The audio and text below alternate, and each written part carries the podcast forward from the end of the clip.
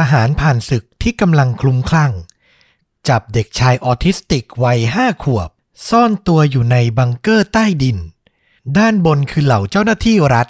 ที่กำลังหาทางควบคุมสถานการณ์ ฟังดูเป็นเหตุการณ์ในหนังแอคชั่นเขย่าวขวัญ แต่มันกลับเกิดขึ้นจริง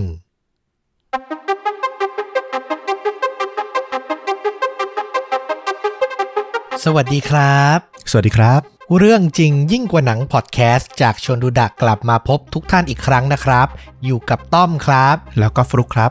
วันนี้ก็พร้อมที่จะเล่าหนึ่งเรื่องจริงสุดเข้มข้น จนถูกนำไปสร้างเป็นภาพยนตร์นะครับผม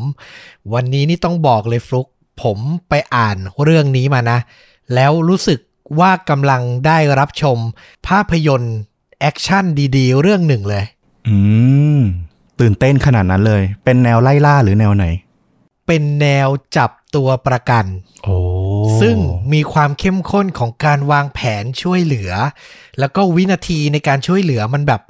บีบหัวใจอะมาก ๆ เลย อันนี้คือส่วนตัวผมนะอืมไม่รู้เหมือนกันว่าเล่าจริง ๆ จะทำให้ผู้ฟังรู้สึกอย่างนั้นได้หรือเปล่า แต่จะพยายามให้มากที่สุดนะครับ อืม อย่ารอช้าเลยอยากฟังแล้วเนี่ย โอเคนะครับผม พาฟลุกกับคุณผู้ฟังย้อนไปในวันที่ 29 มกราคม ปี 2013อ่าไม่นานนะ ประมาณ 8 ปีที่แล้ว ที่มิดแลนด์ซิตี้รัฐอลาบามา สหรัฐอเมริกานะครับ เวลาประมาณบ่าย3โมงครึ่ง คุณผู้ชายที่ชื่อว่าอัลเบิร์ตโปแลนด์เขามีอาชีพเป็นคนขับรถโรงเรียนวัย 66ก็วัยเกษียณแล้วนะอืมก็ได้ขับรถมาจอดที่จุดจอดเพื่อปล่อยเด็กๆกลับบ้านตามปกติครับ แต่ระหว่างที่เขากำลังเปิดประตูนะ เด็กๆยังไม่ทันลงจากรถนะ ก็มีชายวัย 65 คนหนึ่ง ที่ชื่อว่าจิมมี่ลีไดค์มายืนขวางไว้ครับอืมจิมมี่ลีไดค์คือใคร เขาคืออดีตทหารผ่านศึกสงครามเวียดนาม ซึ่งรู้จักกับตัวอัลเบิร์ตโปแลนด์คนขับเนี่ยเป็นอย่างดีนะ คือต้องบอกว่าทุกครั้งที่โปแลนด์ขับรถมาส่งเด็กที่จุดเนี้ย เขาก็จะต้องกลับรถเพื่อกลับโรงเรียนนะ มันเป็นเนินสูงๆและทุกครั้งในการกลับรถเนี่ย เขาก็จะถอยเข้าไปในพื้นที่บ้านของจิมมี่ลีไดค์อืม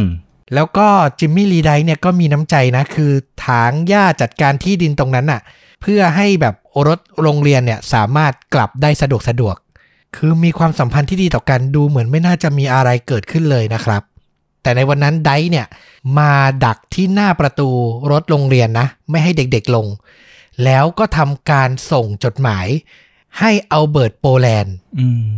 มือหนึ่งส่งจดหมายนะ แต่อีกมือเนี่ย ถือปืนรูเกอร์เอาไว้ครับ อ๋อ ปืนลูเกอร์นี่เป็นปืน เป็นปืนพกสั้นๆนี่แหละนะครับอืมผม โปแลนด์เนี่ยเห็นปืนในมือแล้วล่ะเริ่มรู้สึกกลัวแล้วล่ะ เขาก็รีบอ่านเนื้อความในจดหมาย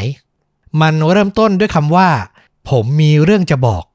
จากนั้นก็เป็นรายละเอียด คือไดอะขอให้โปแลนด์อะช่วยเลือกเด็กสองคน วัยหกขวบกับแปดขวบ ให้เขาอืมโดยในจดหมายได้เขียนยืนยันไว้ว่าเด็กจะไม่ได้รับอันตรายใด ๆ เมื่อเรื่องราวนี้จบลง พวกเขาจะถูกปล่อยเป็นอิสระ ส่วนผมจะตาย นี่คือสิ่งที่ได้เขียนไว้ในจดหมายเลยนะ เราถ้าเป็นคุณอันเบิร์ตอยู่บนรถ แล้วได้เห็นข้อความแบบเนี้ยมันคาดการณ์อะไรไม่ออกเลยนะว่าสถานการณ์ข้างหน้าจะเกิดอะไรขึ้นเราโอ้โห เราไม่กล้าตัดสินใจอะไรแบบนี้เลยอะถึงเขาจะบอกว่าเด็กจะปลอดภัยก็เถอะ ถูกต้องแล้วตัวคุณอัลเบิร์ตโปแลนด์น่ะ ซึ่งเป็นคนขับรถโรงเรียนน่ะ แน่นอนว่าคนทำอาชีพประมาณเนี้ย อุปนิสัยก็คือต้องรักเด็กแหละ แล้วก็เป็นห่วงเด็กมากๆอืมตอนนั้นน่ะ เขาก็เลยตัดสินใจขวาง ไม่ยอมให้ไดซ์ขึ้นรถ แล้วพูดว่าถ้าต้องการอย่างนั้นน่ะ คุณก็ต้องยิงผมแล้วล่ะอืมซึ่งต่อมาไดซ์แม้จะรู้จักกันมานานนะ แต่เขาก็ไม่ลังเลที่จะทำอย่างที่โปแลนด์บอกครับ เขายิงปืนรูเกอร์5นัดซ้อน เข้าที่ตัวชายคนขับรถโรงเรียนอื้อหือโปแลนด์เสียชีวิตแทบจะทันที จากนั้นไดค์ขึ้นมาบนรถแล้วคว้าตัวเด็กวัยห้าขวบ ที่นั่งอยู่ด้านหลังคนขับ นึกออกใช่ไหมเบาะนั่งติดคนขับเลยอะพูดง่ายอืมๆนะครับ เด็กคนนั้นมีชื่อว่าอีธานกิลแมนเขาถูกพาตัวลงจากรถไปทันที หลังจากนั้นเด็กๆที่เหลือ แม้จะกลัวนะว่า ไดจะกลับขึ้นมาหรือเปล่า แต่ก็ตัดสินใจ พากันวิ่งกรูลงจากประตูรถ วิ่งไปยังโบสถ์ซึ่งอยู่ใกล้ที่สุด มีเกร็ดนิดนึงว่าเหตุการณ์ ระหว่างที่เหตุการณ์ทั้งหมดนี้เกิดขึ้นน่ะ มีเด็กชายวัย 15 ปีคนหนึ่งกล้าหาญมากเขาชื่อว่าเทรวัตส์วัตส์เนี่ยรวบรวมความกล้าโทรหาตำรวจคือกดเบอร์ 911อะนะ ตั้งแต่ไดอะยังเจรจากับโปแลนด์อยู่อืมนี่คือบางส่วนของบทสนทนาที่ถอดมาได้นะครับ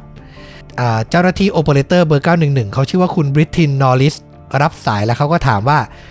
เกิดเหตุอะไรขึ้น เทรวัตส์เนี่ยก็พูดว่าพวกเราอยู่บนรถบัส แล้วมีบางคนเนี่ยพยายามจะจับตัวเด็กๆไป นอริสก็ตอบว่า มีคนพยายามจะจับตัวเด็กๆไปเหรอ เทรก็ยืนยันว่าใช่ครับ จากนั้นจบประโยคนี้ก็เป็นเสียงปืนอะดังขึ้นมา 5 นัดซ้อน แล้วก็เสียงเด็กแตกตื่นเลยนะ เจ้าหน้าที่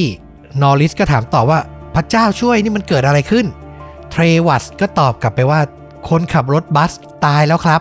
อื้อหือถึงตรงเนี้ยคือนึกภาพว่าถ้าเราเป็นเจ้าหน้าที่อะเราต้องพยายามทำให้เด็กทุกคนแบบอยู่ในความสงบอะ แล้วเจ้าหน้าที่อะยังไม่เห็นเหตุการณ์โดยภาพรวมด้วยนะ คือฟังจากโทรศัพท์อะ โอ้โห เป็นเราอะรับสายโทรศัพท์เนี้ยเราต้องแบบอื้อหือ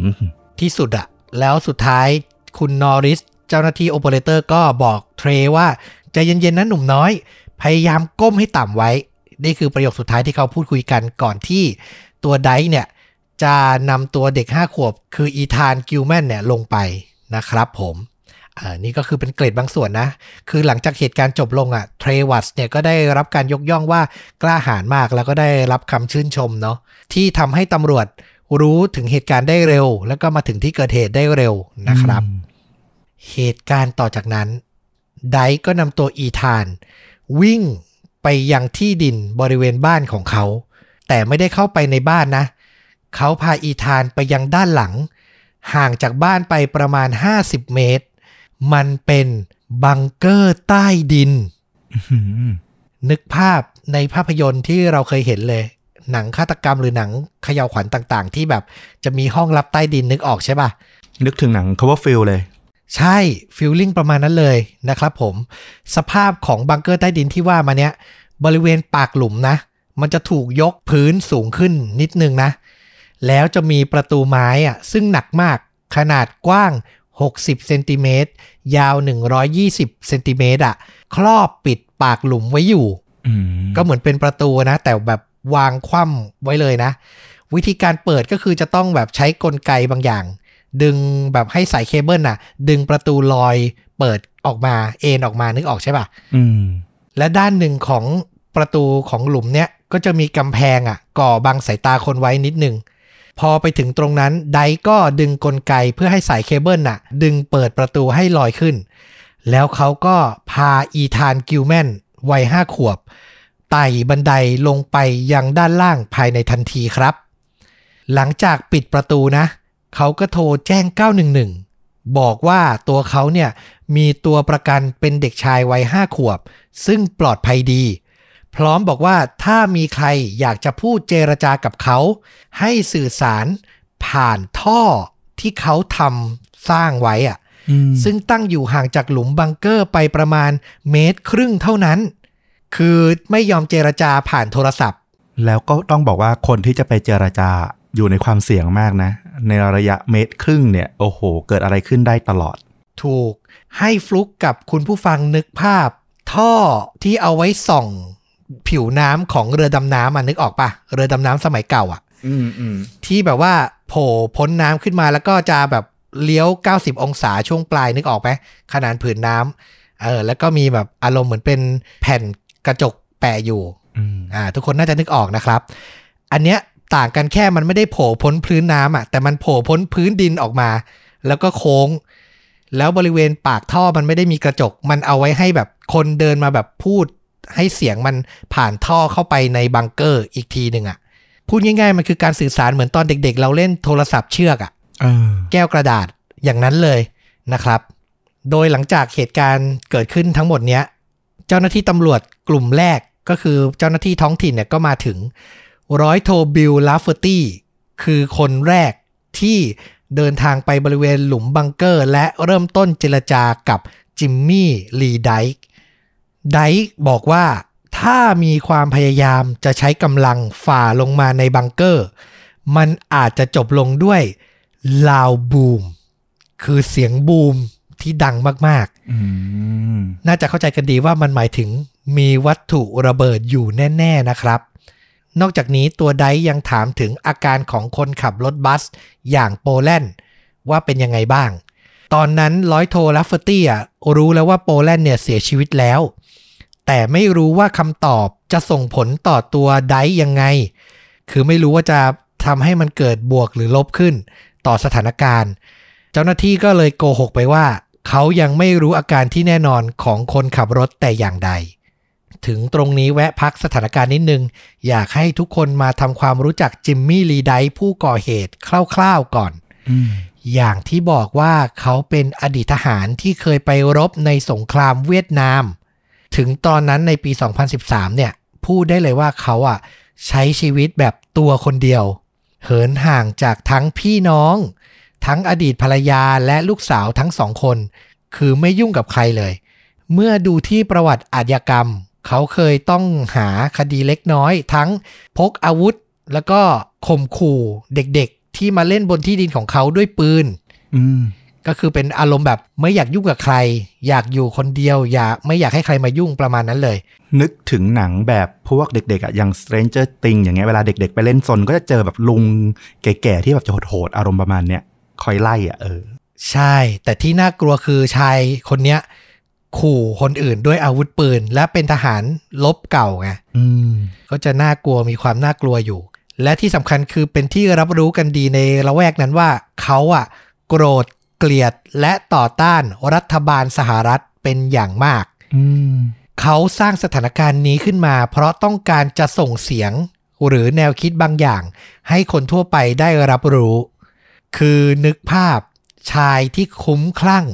ที่ผ่านศึกสงครามและมีบาดแผลในจิตใจมานึกออกใช่ไหมอืมคือที่เล่ามาทั้งหมดเนี่ยต้องการชี้ให้เห็นว่าการจะเจรจากับคนแบบเนี้ย มันยากมาก เพราะสิ่งที่เขาต้องการมันแบบเป็นไปไม่ได้อะมันต่อรองกันได้ยากมากๆจริง ๆนะครับ เวลาสองทุ่ม9นาทีเจ้าหน้าที่ FBI ที่มีหน้าที่เจรจาต่อรองกับคนร้ายก็มาถึงสถานที่เกิดเหตุ ถึงตรงเนี้ยมีทั้งเจ้าหน้าที่ FBI ตำรวจท้องถิ่น หน่วยทหารของรัฐ รวมถึงหน่วยสวาดประจำการหน้างานเต็มไปหมดเลย ถึงเวลาสามทุ่มไดก็ยืนยันให้ทุกคนเลิกติดต่อเจรจากับเขาคืนนี้พอแค่นี้ การเจรจาจบนะ แต่การทำงานของ FBI อะเพิ่งเริ่มต้นขึ้น ถึงตอนนี้สิ่งที่เจ้าหน้าที่ต้องการที่สุดก็คือ แผนผังบังเกอร์ใต้ดิน ต้องรู้ก่อนเลยว่า มันจะมีอะไรอยู่ในนั้นบ้าง เพื่อจะวางแผนทำอะไรต่อไปได้ถูกนะครับ พวกเขาเริ่มจากการพูดคุยกับเพื่อนบ้านของไดซ์ที่มีชื่อว่าไมเคิลคริลซึ่งเขามีความสำคัญคือเป็นผู้ช่วยก่อสร้างบังเกอร์ มาตลอดปีที่ผ่านมา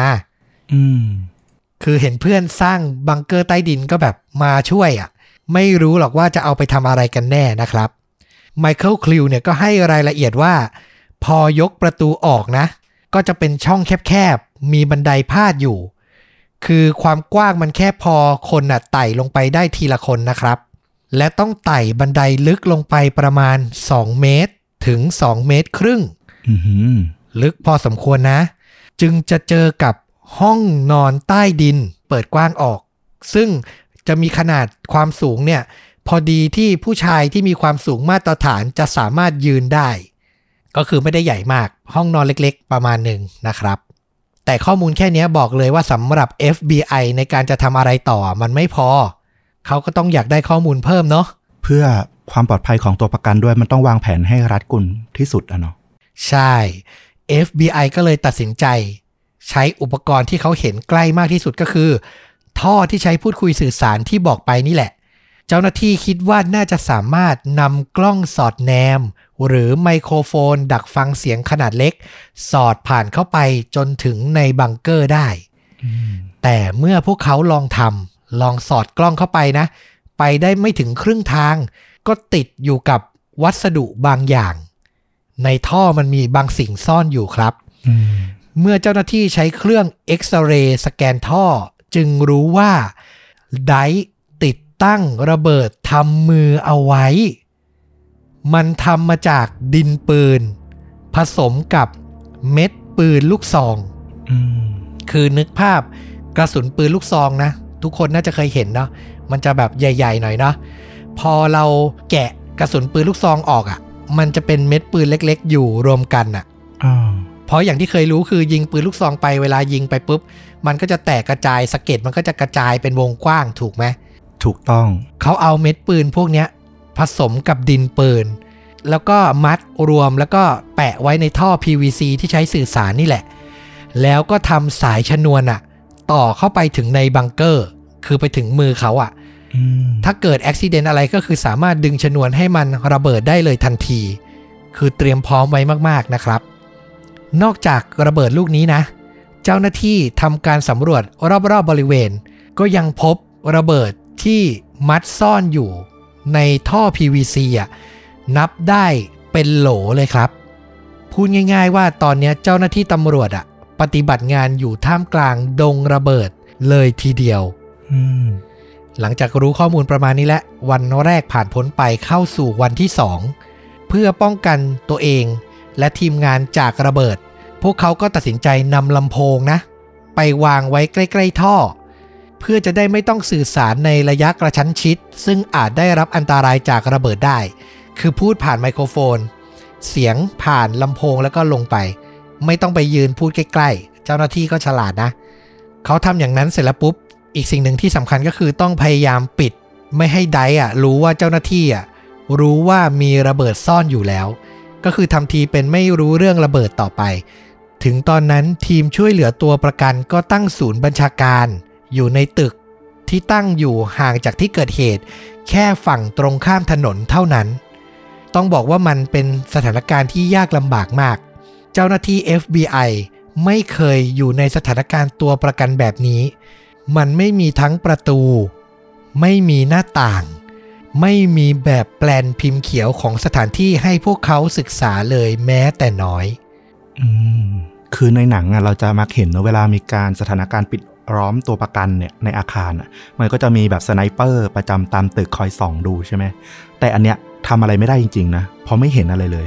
ถูกยากมาก ไม่รู้ว่าภายในเป็นตายร้ายดียังไง มีสถานที่ยังไงบ้าง ตัวประกันกับคนก่อเหตุอยู่ใกล้อยู่ไกลกันมากน้อยแค่ไหนคือ มันวางแผนอะไรไม่ได้เลยนะครับ นอกจากนี้ยังมีเรื่องที่เหมือนจะทำให้สถานการณ์ยากลำบากขึ้นไปอีก คือพวกเขาเพิ่งได้รับข้อมูลมาว่า อีธานกิลแมนเด็กชายวัยห้าขวบที่ถูกจับเป็นตัวประกันเนี่ย เป็นเด็กที่มีอาการออทิสติกอืมก็คือมีปัญหาในการสื่อสาร ในการเจริญเติบโตเนาะอ่าตัวเขาต้องรับประทานยาหลายชนิด แต่เจ้าหน้าที่ก็ตัดสินใจใช้เงื่อนไขเนี้แหละเป็นอุบาย พวกเขานำยาพร้อมของเล่น และสมุดระบายสี รวมถึงโทรศัพท์มือถืออะรวมกันทั้งหมดนะ แล้วให้เจ้าหน้าที่คนหนึ่งอะไปวางบริเวณปากหลุม แล้วเจรจาขอให้ไดร์อะยอมนำทั้งหมดเนี้ยลงไป คือเอาไปให้เด็กเล่นให้เด็กได้รับประทานยา แล้วก็นำโทรศัพท์มือถือลงไปใช้พูดคุยเถอะ โดยเจ้าหน้าที่เจรจาก็อ้างว่า สภาพอากาศภายนอกตอนนี้มันแย่มาก การคุยผ่านท่อมันเกิดเสียงกล้อง เสียงไม่ชัดเจนสื่อสารกันลำบากนะครับ ซึ่งสุดท้ายตัวไดอะก็ตอบตกลง เขาเริ่มเจรจาทางโทรศัพท์มือถือนะ โดยบอกว่าจะปล่อยเด็กแลกกับการให้นำผู้สื่อข่าว ซึ่งต้องเป็นสุภาพสตรีนะ คนหนึ่ง ลงมาที่บังเกอร์เป็นตัวประกันแทนอืมอย่างที่บอกว่าเขาอะอยากจะสื่อสารแนวคิดของเขาอะให้คนทั่วไปได้รู้ ไอแนวคิดต่อต้านรัฐบาลเนี่ยนะ ขั้นตอนก็คือนักข่าวลงไป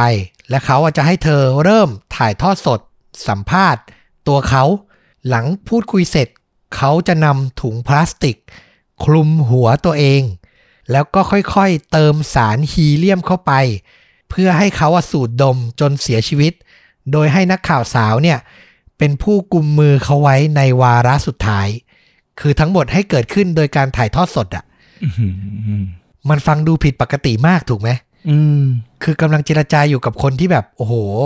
ตักกะความเป็นจริงมันไม่ได้มากๆนะครับ มันยากต่อการเจรจาด้วยนะ เพราะว่ามันไม่สามารถใช้เหตุผลตามปกติกับเขาได้ แต่อย่างไรก็ตามอะ FBI อะ ก็ทำทีเป็นตอบตกลง เพราะว่าพวกเขาคิดแผนได้คือ พวกเขาจะส่งเจ้าหน้าที่หญิง ปลอมตัวเป็นนักข่าวเข้าไปแทนอืม แต่หลังพูดคุยตกลงกันต่อได้ไม่นาน ไม่รู้เหมือนกันว่าประโยคไหนหรือสถานการณ์อะไรเกิดขึ้น สุดท้ายอะไดก็จับไตของ FBI ได้ และล้มเลิกแผนการทั้งหมด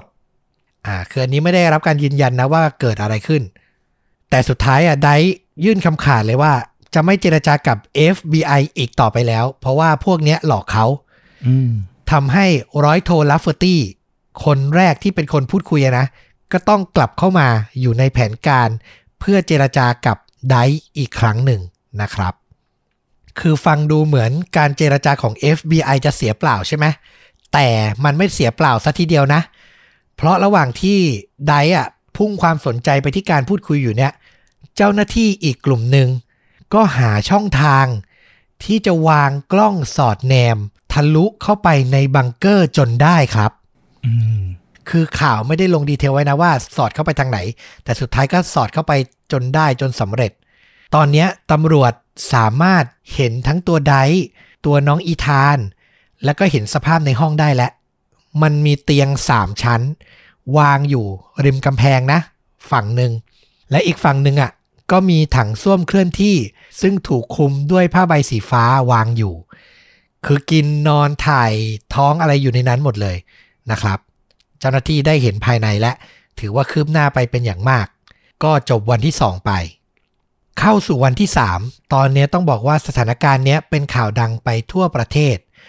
ผู้คนต่างโทรศัพท์เข้ามาเสนอความคิดเห็น เพื่อจัดการกับจิมมี่ลีไดท์อย่างไม่หยุดหย่อน อย่างที่เราเคยเล่าสถานการณ์ตัวประกันไปตอนสองตอนนะ พอมันเป็นข่าวดังเมื่อไหร่อะ เจ้าหน้าที่ตำรวจเหนื่อยใจเมื่อนั้นเลย คือรับโทรศัพท์กันไม่หวานไม่ไหวเลย คนนั้นก็โทรเข้ามาให้ทำอย่างนี้ คนนี้ก็โทรเข้ามาให้ทำอย่างนั้น ภาพภายนอกอะ่ะ ที่คนมองเข้าไปมันเหมือนแบบเจ้าหน้าที่อะ หมดหนทางนะทำอะไรไม่ได้และไม่รู้จะทำอะไร ได้แต่ยืนรอให้สถานการณ์อะ แย่ลง แต่ที่จริงอะ ต้องบอกว่าภายใน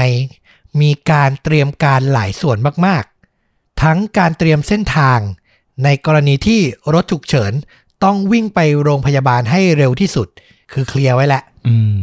เจ้าหน้าที่หน่วยเก็บกู้ระเบิด ก็ไล่เก็บกู้ระเบิดที่ถูกซ่อนไว้อยู่ใต้ดินที่เราบอกไป จุดอื่นๆนะ ที่แบบเป็นระเบิดในท่อ PVC อะถูกเก็บกู้ไปทั้งหมดแล้ว FBI เตรียมการถึงขั้น สั่งให้สัตวแพทย์ที่อยู่ใกล้เคียงเตรียมพร้อมไว้ ในกรณีที่สุนัขตำรวจอะโดนยิงบาดเจ็บอืมคือแบบเตรียมแบบ ครบครันมากๆ เขาคิดรอบด้านดีเนาะของตำรวจที่อเมริกา จริง เราว่าสุนัขตำรวจส่วนหนึ่งก็คือใช้ค้นช่วยค้นหาระเบิดนี่แหละ คือเตรียมไว้หมดแล้ว ถ้าโดนระเบิดหรือโดนยิงขึ้นมาก็คือ สัตวแพทย์ก็ standby แล้วละเอียดมากจริง ๆนะครับ อีกด้านหนึ่งร้อยโทลัฟเฟอร์ตี้เนี่ยเจ้าหน้าที่ท้องถิ่นเนี่ยก็ยังคงพยายามเจรจาให้ไดซ์ใจอ่อนยอมมอบตัว แต่ก็ยังไม่เป็นผล วันที่ 3 ผ่านพ้นไปเข้าสู่วันที่ 4 แล้วครับ ถึงตรงเนี้ยจากการสอดแนมทำให้ตำรวจรู้ว่าไดซ์อะมีโทรทัศน์อยู่ในบังเกอร์ด้วยอืมก็คือเขาสามารถมองเห็นและรู้ข่าวจากโลกภายนอกได้ วันที่ 4 เนี้ยนักข่าวก็เลยถูกเจ้าหน้าที่สั่งห้ามไม่ให้ถ่ายการทำงานของพวกเขาโดยเด็ดขาด เพื่อป้องกันไม่ให้ไดซ์รู้ว่าเจ้าหน้าที่กำลังเตรียมแผนการอะไรอืม และสิ่งที่สื่อมวลชนและคนทั่วไปไม่รู้อีกอย่างหนึ่งก็คือ เจ้าหน้าที่อะหลังจากศึกษามาสองสาวันนะ ก็ได้ทำการสร้างแบบจำลองของบังเกอร์ขึ้นมา และวางแผนซักซ้อมยุทธวิธี ในการบุกช่วยตัวประกัน ในกรณีที่การเจรจาล้มเหลว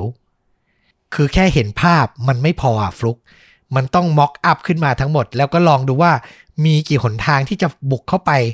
โดยใช้เวลาน้อยที่สุด และตัวประกันปลอดภัยที่สุดได้บ้าง เพราะว่าถ้าลงมือทำแล้วมันไม่มีโอกาสแก้ตัวแล้วอะเนาะมันได้ครั้งเดียวจริง ๆ ดังนั้นต้องให้ทีมที่จะลงทำอะไรพวกเนี้ยต้องพลาดน้อยที่สุดอะต้องได้ฝึกหลายครั้งที่สุดอะเนาะถูกต้องเลย เข้าสู่วันที่ 5 เจ้าหน้าที่เจรจาไปเหมือนจะไม่ได้ผล ก็เลยตัดสินใจนำตัวลูกสาวของจิมมี่ลีไดท์ที่ชื่อว่าซินดี้ ส่งตัวเธอมาเลยจากรัฐอลาบามา เพื่อมาเกลี้ยกล่อมผู้เป็นพ่อ แต่ในวันนั้นน่ะ เธอยังไม่ได้แบบเข้าพื้นที่เลยนะ เธอถูกเจ้าหน้าที่นำตัวเข้าพักในโรงแรมด้วยชื่อปลอม เพื่อป้องกันการเกาะติดจากสื่อมวลชนอืมแหมสื่อมวลชนนี่ก็ดาบสองคมเนอะคือนึกออกเลยว่าถ้าเจอตัวนึกออกใช่ป่ะ มันก็จะเกิดแบบ เจ้าหน้าที่นำตัวลูกสาวของผู้ก่อเหตุมาแล้ว แล้วถ้าไดรู้เรื่อง เราก็ไม่รู้ว่าแบบมันจะเกิดเหตุดีหรือไม่ดีขึ้นมาได้เนาะใช่ เราไม่รู้ว่าเขาจะคิดยังไง เขาจะแสดงตอบสนองกับเรื่องนี้ยังไง เหมือนเรื่องของคุณอันเบิร์ตเหมือนกัน ถ้าเขารู้ว่าเขาบังเอิญฆ่าคนไปแล้วก็เราไม่รู้ว่าเขาจะเปลี่ยนไปยังไงบ้างนะใช่ ไปดูปูมหลังครอบครัวนี้นิดหนึ่งแม่ของซินดี้ก็คืออดีตภรรยาของไดเนี่ยพาลูกทิ้งไดไปตั้งแต่ ซินดี้เนี่ยอายุแค่ 3 ขวบ เนื่องจากตัวไดอะมีปัญหาเรื่องติดเหล้าอืมและทำร้ายแม่ของเธออยู่บ่อยๆ ถึงตอนนั้นน่ะปี 2013 เนี่ยซินดี้ไม่ได้พูดคุยกับไดผู้เป็นพ่อนานถึง 25 ปีเต็มโอ้ห่างเหินจริง ๆ อีกด้านหนึ่ง เพื่อลดความตึงเครียดคือมันวันที่ 5 แล้วไงในอำเภอของเมืองก็ได้ให้สัมภาษณ์กับสื่อ ขอบคุณ จิมมี่ลีไดท์ที่ดูแลเด็กเป็นอย่างดี หมายถึงว่าดูแลตัวประกันเป็นอย่างดี ไม่ทำร้ายตัวประกันนะนะอืมคืออันนี้ก็น่าจะเป็นแบบการลดอุณหภูมิความร้อนของอารมณ์ลงนะครับผม คือนอกจากสื่ออาจจะทำให้เหตุการณ์เลวร้ายได้อะเจ้าหน้าที่ตำรวจก็พลิกสถานการณ์ใช้สื่อทำให้ผู้ก่อเหตุอะใจเย็นลงไปด้วยนะครับ เรื่องราวผ่านมาถึงวันที่ 6 ถึงตรงเนี้ย เจ้าหน้าที่สังเกตเห็นได้ชัดว่าตัวไดอะเริ่มปล่อยให้ตัวประกันอย่างน้องอีธานกิลแมนเนี่ยอยู่ในบังเกอร์ได้อย่างอิสระมากขึ้นอืมจาก 5 วันที่ผ่านมา เขาจะไม่ปล่อยให้เด็กน้อยเนี่ยคลาดสายตาเลย อยู่ใกล้ตัวตลอด เพราะก็คงหวั่นหวั่นๆว่าอาจจะมีปฏิบัติการชิงตัวประกันได้ทุกวินาทีอะไรอย่างเงี้ยนะอืมแต่ในวันนั้นวันที่ 6 เนี่ย เขาเริ่มปล่อยและเริ่มอาจจะเริ่มสบายใจ เริ่มคุ้นชินกับเด็กน้อยแล้วนะครับ เจ้าหน้าที่จึงเริ่มคิดหาวิธีการ ปฏิบัติการสายฟ้าแลบเพื่อช่วยตัวประกันให้รวดเร็วที่สุด เพราะตอนนั้นน่ะสิ่งที่เกิดขึ้นในวันที่ 6 อีกอย่างก็คือไดขีดเส้นตาย ให้เจ้าหน้าที่ทำตามที่เขาร้องขอ ภายในเวลา 17 นาฬิกา 30 นาทีของวันรุ่งขึ้น คือถ้าเลยเส้นตายไปเนี่ยไม่รับปากแล้วว่าจะเกิดอะไรขึ้นกับตัวประกันนะครับ ก็ผ่านไป 6 วันแล้วนะ ยังไม่ได้ที่ตัวเองต้องการสักทีนะครับผม มาถึงวันที่ 7 วันสำคัญครับ เจ้าหน้าที่ใช้ไพ่ตายใบสุดท้าย พวกเขานำตัวซินดี้มาเกลี้ยกล่อมพ่อ เธอมาถึงบริเวณที่เกิดเหตุนะ และส่งรูปถ่ายของลูกทั้ง 4 คน ก็คือหลานๆของไดนี่แหละ รวมถึงรูปในวัยเด็กที่เธอถ่ายกับพ่ออะให้เจ้าหน้าที่นะอืมพร้อมคอมพิวเตอร์โน้ตบุ๊ก เจ้าหน้าที่คนหนึ่งก็เดินไปบริเวณปากหลุม ส่งของเหล่านี้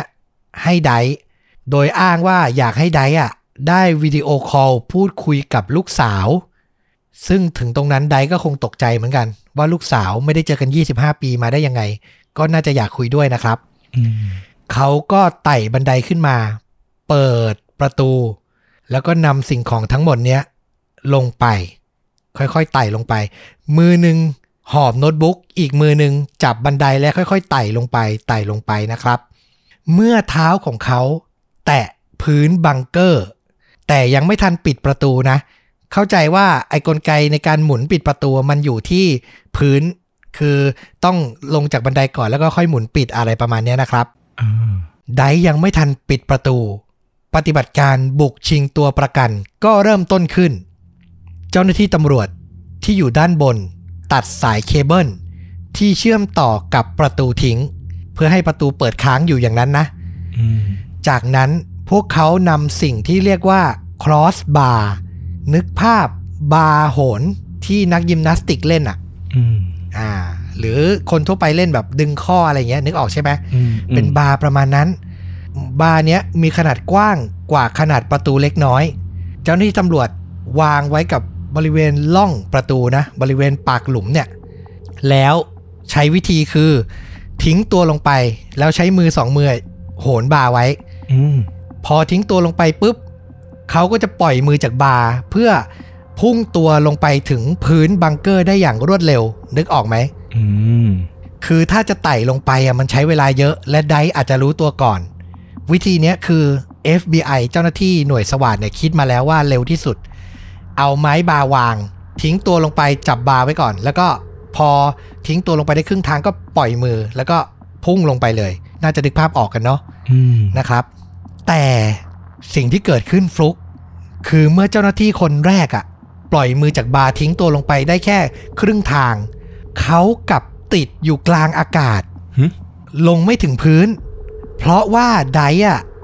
วางเส้นใยเคเบิลอะ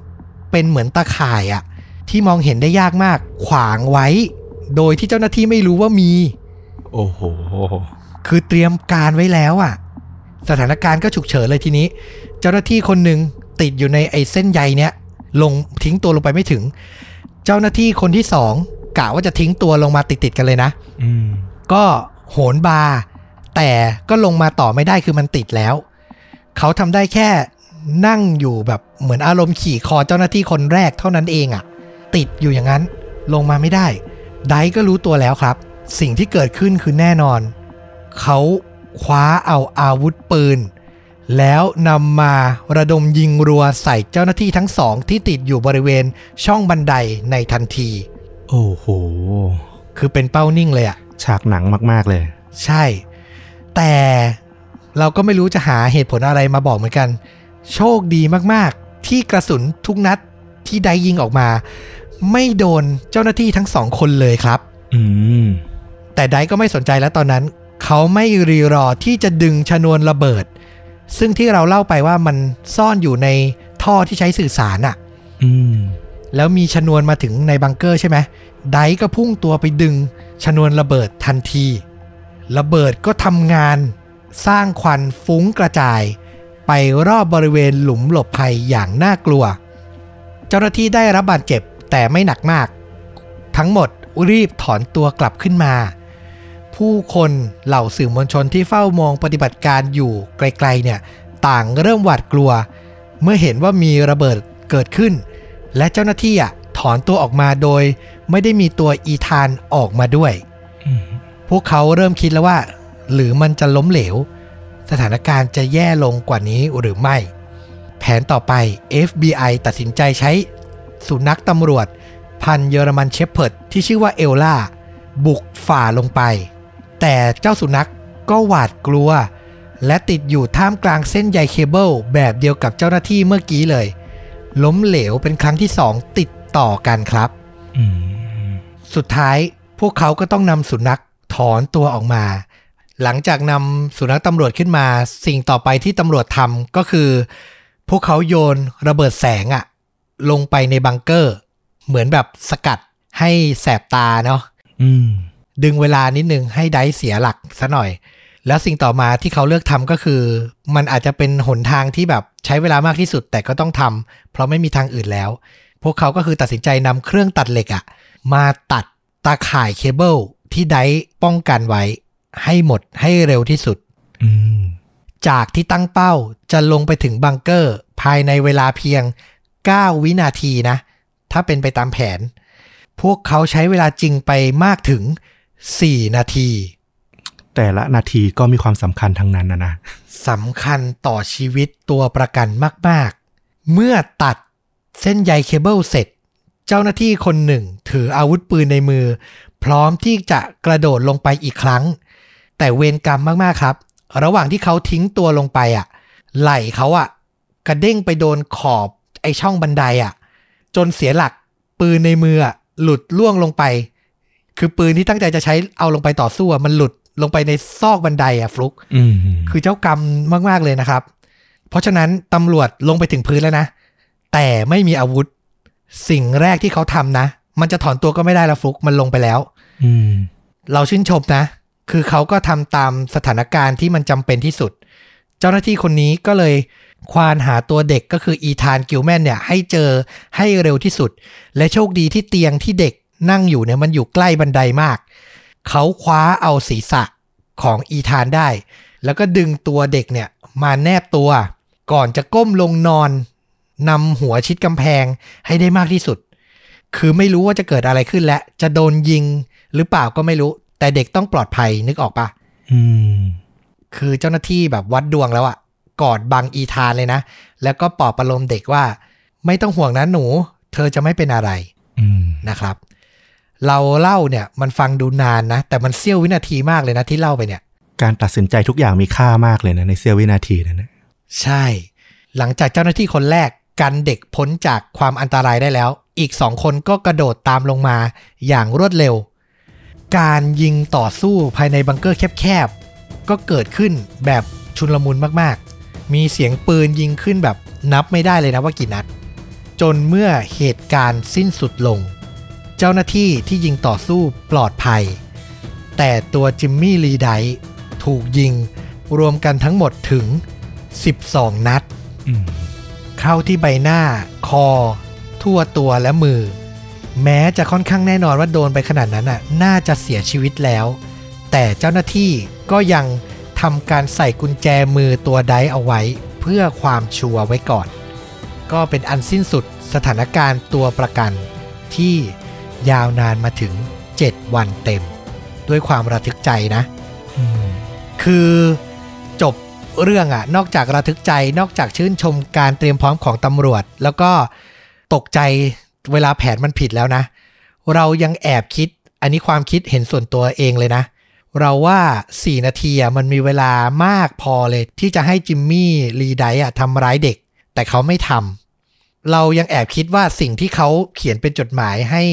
คุณอัลเบิร์ตโปแลนด์ที่เป็นคนขับรถที่บอกว่าเขาจะไม่ทำร้ายเด็กอะน่าจะเป็นความจริงนะ เออ อันนี้ส่วนตัวนะ เราว่าจริงนะหนึ่งคือ เราเห็นว่าสิ่งที่เขาทำมาทั้งหมดอะมันไม่ได้รับใช้อะไรบางอย่าง มันรับใช้อุดมการณ์ของเขาเอง ที่จะต่อสู้กับแนวคิดของรัฐ ดังนั้นในความเป็นอดีตทหารผ่านศึกอะเขาไม่มีทางที่จะทำร้ายประชาชนโดยเฉพาะเด็ก ๆ ที่ไม่เกี่ยวข้องอยู่ละเราว่ายังไงเขาก็ตั้งใจที่จะไม่ทำร้ายอีธานอยู่แล้วแน่นอน แต่ว่านั่นแหละเราว่าทางตำรวจเองอะ ตัดสินใจอย่างนั้นก็ไม่ผิด เพราะว่าเขาชำนาญในการวางระเบิด เราไม่รู้เลยว่า ในช่วงจังหวะที่เกิดความวุ่นวายนั้นขึ้นน่ะเขายังซ่อนสลักหรือกลไกอะไรมีระเบิดซ่อนอยู่ในบังเกอร์นั้นหรือเปล่าเราไม่รู้เลยอะดังนั้นการตัดสินใจทุกอย่างมันถึงต้อง เป็นวินาทีนั้นจริง ๆ แล้วก็มันก็สำคัญมากๆทำถูกต้องแล้วแหละ ก็หลังจากเหตุการณ์สงบลงเนาะเรื่องราวหลังจากนั้นก็คืออย่างที่บอกคืออีธานอะเขาเป็นเด็กที่มีอาการออทิสติกอยู่แล้วนะ แต่ไอการเป็นออทิสติกเนี่ย จากที่ตอนแรกตำรวจวิเคราะห์ว่าอาจจะเป็นอุปสรรค และอาจจะทำให้เขาอาศัยอยู่ในบังเกอร์ได้ยากอะ แต่พอมาวิเคราะห์อีกทีอะ มองอีกมุมหนึ่งฟลุก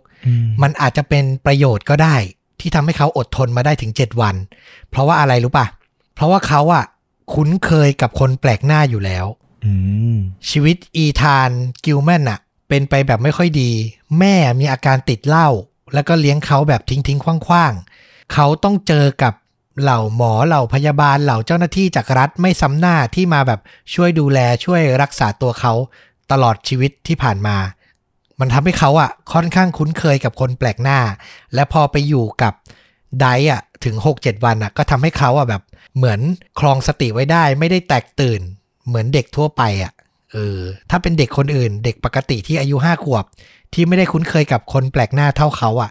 เรื่องราวอาจจะบานปลายหรือน่ากลัวกว่านี้ก็ได้นะครับ แล้วก็ถึงทุกวันเนี้ย ปี 2021 ตัวอีธานกิลแมนเนี่ย ก็อายุ 14 ขวบและ โตเป็นหนุ่มน้อยแล้วนะครับ แล้วก็ให้สัมภาษณ์เมื่อไม่นานมาเนี้ยว่าเขาอะจำเหตุการณ์ที่เกิดขึ้นอะไม่ได้มากนักและ คือเหตุการณ์ในวัยห้าขวบอะเราก็จำได้ไม่หมดหรอกก็ลืมลืมหลงหลงๆไปบ้างนะครับ ก็เข้าใจได้ แต่ก็ถือว่าจบแบบ happy ending นะเขาก็ปลอดภัยได้ใช้ชีวิตมา เป็นปกติถึงปัจจุบันนะครับ คืออย่างที่บอกชอบเรื่องนี้ เพราะนึกภาพออกเป็น scene scene ๆเป็นช็อตๆเหมือนในหนังเลย แล้วอีกอย่างคือชื่นชมการเตรียมงานของเจ้าหน้าที่ตำรวจ หน่วยที่แบบว่ามีไว้สำหรับเจรจาในเหตุการณ์ตัวประกันโดยเฉพาะอะคืออ่านแล้วรู้สึกทึ่งที่เขาแบบคิดทุก detail อะเออ มันต้องเตรียมงานประมาณนี้แหละนะ เหตุการณ์มันถึงจะสามารถจบได้ด้วยดีได้ จริง อืมอืม สำหรับใครที่ฟังแล้วแบบอยากเห็นภาพ อยากดูบทสัมภาษณ์ ช่อง CBS ที่อเมริกาก็ทำเรื่องราวทั้งหมดเนี้ยเป็นสารคดีข่าวความยาวประมาณ 40 นาทีไว้แล้ว มี sub ภาษาอังกฤษ เดี๋ยวจะแปะเว็บไซต์ลิงก์ข่าวเนี้ยไว้ที่ top comment เหมือนเดิมนะครับ ไปดูเลยคืออารมณ์เหมือนดู เรื่องจริงผ่านจอแบบภาพครบถ้วนจำลองเหตุการณ์ครบถ้วน สัมภาษณ์คนที่อยู่ในเหตุการณ์ครบถ้วนมากจริง ๆ นะครับ ฝึกภาษาไปในตัวมี sub ให้อ่านนะครับผม อันนี้แนะนำแบบหนังไม่ได้ตัวประกันก่อนละกัน คือด้วยความที่มันเป็นสถานการณ์แบบ thriller แล้วก็มีบังเกอร์อะเรายังนึกถึงหนังอย่าง Ten Cloverfield Lane นะ หนังที่แบบกดดันดีมากอืมๆถ้าใครชอบสถานการณ์ปิดตายอยู่ในบังเกอร์ใต้ดิน แล้วก็ลุ้นระทึกอยู่กับคนที่อาการเหมือนจะไม่ปกติเหมือนกัน อันเนี้ยกดดันมากสนุกมากลองลองไปชม Ten Cloverfield Lane นี่มันคือ หญิงสาวตัวเอกของเรื่องไปหลบอยู่ในหลุมหลบภัยกับชายปริศนาคนหนึ่งที่ให้ความช่วยเหลือถูกไหม ถูกต้อง แล้วชายคนนี้ก็บอกว่ามีมนุษย์ต่างดาวจะมาบุกก็เลยไม่ให้ขึ้นไปถูกไหม ใช่ ซึ่งตัวผู้หญิงก็ไม่เชื่อหรอกเพราะว่ามันดูเหนือความเป็นจริงไปเยอะอะเออออืม แต่ด้วยสถานการณ์หลาย ๆ อย่าง มันก็ทำให้ทั้งคู่อะต้องอยู่ด้วยกัน เออ เราไม่อยากจะสปอยเยอะไปลองไป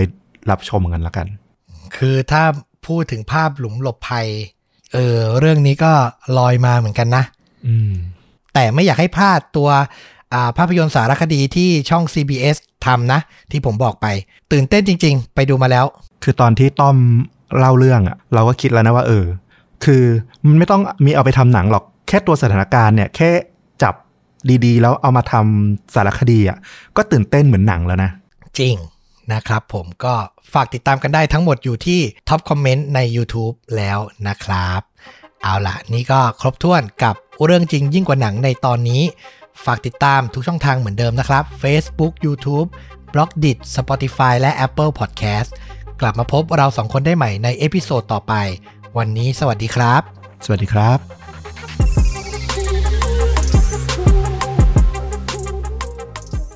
ปี 2004 ชาวเมืองแกรนบาย ในรัฐโคโลราโด ทั้งเมือง ต้องพบกับความโกรธเกรี้ยวของผู้ชายคนหนึ่ง ที่แม้แต่หน่วยสวาดและอาวุธหนักอย่างระเบิด ก็เอาเขาไม่ลง จนได้ฉายา จอมพิฆาต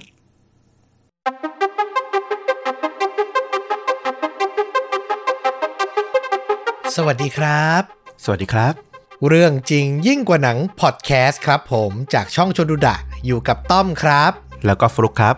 กับหนึ่งเหตุการณ์จริงสุดเข้มข้นจนถูกนำไปสร้างเป็นภาพยนตร์นะครับ วันนี้นี่มาสไตล์ไหนรูปแบบไหนครับฟลุก เป็นเรื่องราวของคน vs เมืองอีกแล้ว ผมชอบแนวนี้จริง ๆ เลยอืมผมหาอีกเรื่องมา โอ้โห น่าสนใจมาก ๆ ฉากภาพที่มันคือ มันมีความเป็นหนังในตัวของมันเองอยู่แล้วนะ เดี๋ยวต้องลองฟังกัน ก็คือเข้มข้นจนถึงขั้นแบบว่าไปสร้างเป็นภาพยนตร์ได้ก็ต้องมีสิ่งที่น่าสนใจ พร้อมแล้วเชิญฟลุกเลยครับ ครับผมขอนำพาต้อมแล้วก็คุณผู้ฟังเนี่ยไปที่สหรัฐอเมริกาเนาะเป็นเรื่องราวที่เกิดที่รัฐโคโลราโด เมืองที่ชื่อว่าแกรนบายมีผู้ชายคนหนึ่งเขาชื่อว่าคุณมาวินฮิมเมเยอร์เขาเกิดเมื่อวันที่ 28 ตุลาคมปี 1951 นะ ในตอนที่เกิดเรื่องราวนี้เขาก็อายุได้ประมาณ 52 ปี เขาเนี่ยเป็นคนที่เกิดที่เซาท์ดาโกตานะ ก่อนที่จะย้ายมาอาศัยตั้งหลักแหล่งอยู่ที่เมืองแกรนเลก เมืองที่อยู่ติดกับเมืองแกรนบายเนี่ยห่างกันประมาณ 26 กิโลเมตร ใกล้ๆกัน โดยเขาเนี่ยทำอาชีพก็คือเป็นช่างเครื่องช่างยนต์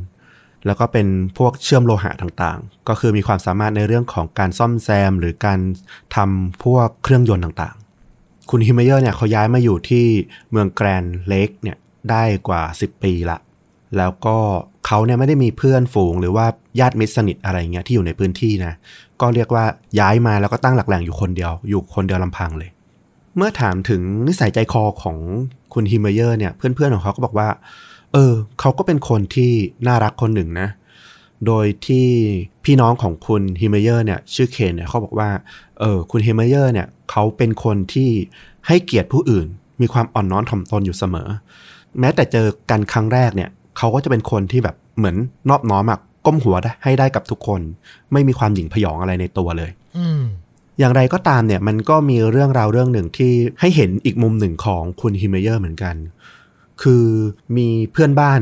ชื่อว่าคุณคริสตี้เบเกอร์เขาก็เป็นคนที่อยู่ในเมืองแกรนบายเนี่ยเขาก็บอกว่ามันมีครั้งหนึ่งที่สามีของเธอเนี่ยทะเลาะเบาะแว้งกับคุณฮิมเมเยอร์สามีของคุณคริสตี้เนี่ยเขาเอารถไปซ่อมพวกท่อไอเสีย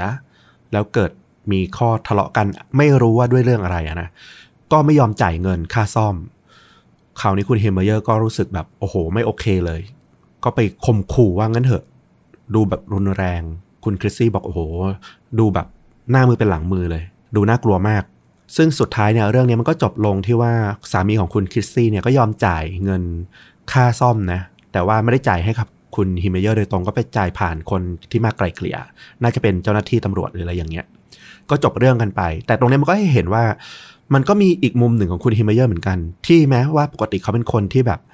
ยอมได้กับทุกคนน่ะแต่ถ้าเมื่อใดก็ตามที่เขารู้สึกว่าถูกเอารัดเอาเปรียบ หรือว่าคนที่เป็นหนี้เขาไม่ยอมจ่ายอะไรเงี้ยเขาแบบจะไม่ยอมอย่างเด็ดขาด เรียกว่าเอาถึงที่สุดอะ ซึ่งเราฟังแล้วเราก็ยังไม่ได้รู้สึกอะไรเท่าไหร่นะ คือตัดสินไม่ได้เพราะไม่รู้รายละเอียดในข้อขัดแย้งนั้นนะนะว่าใครแบบว่า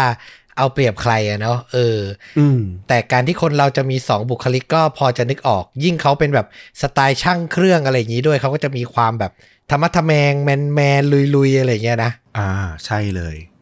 ซึ่งบุคลิกภาพลักษณ์ของคุณฮิมเมเยอร์เนี่ย ถ้าให้พูดถึงก็คือเป็นคนขาวไว้หนวดไว้เครา แล้วก็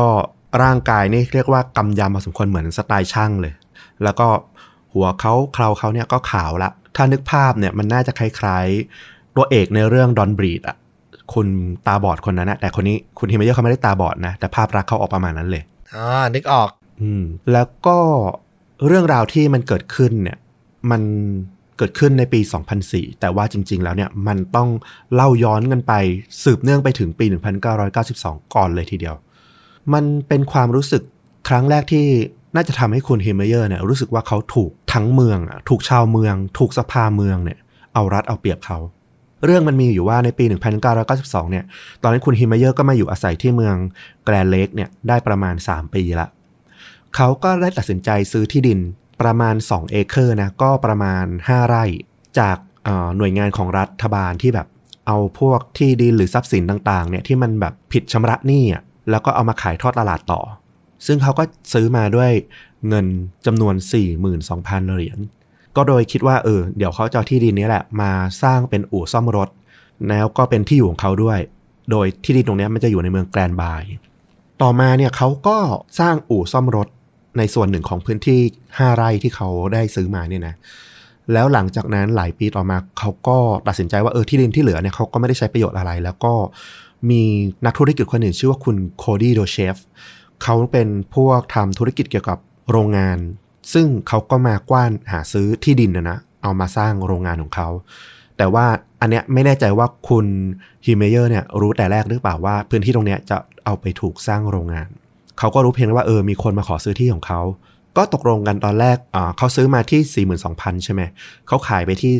2,500,000อือหือกำไรประมาณ 3-4 เท่าเลยนะ ใช่ เพราะว่าตอนซื้อมาเขาซื้อมาตอนที่รัฐขายทอดตลาดราคา มันก็จะไม่สูงมากอยู่แล้ว มันก็จะราคากลางประมาณที่เขาตีราคากันปกติ แต่พอขายให้กับพวกนักธุรกิจอะไรเงี้ยมันก็เอากำไรเพิ่มขึ้นได้อยู่ละ ก็คือตกลงกันที่2 5 0 0 0นห้านะ แต่ว่ามันมีเรื่องเกิดขึ้นในตอนหลังก็คือ เหมือนว่าคุณฮิมเมเยอร์เขาเปลี่ยนใจ แล้วก็เพิ่มราคาขึ้นไปอีกเป็น 3 7 5 0 0 0 ดอลลาร์ แล้วก็ยังไม่เป็นที่พอใจกันหรือยังไงไม่ทราบ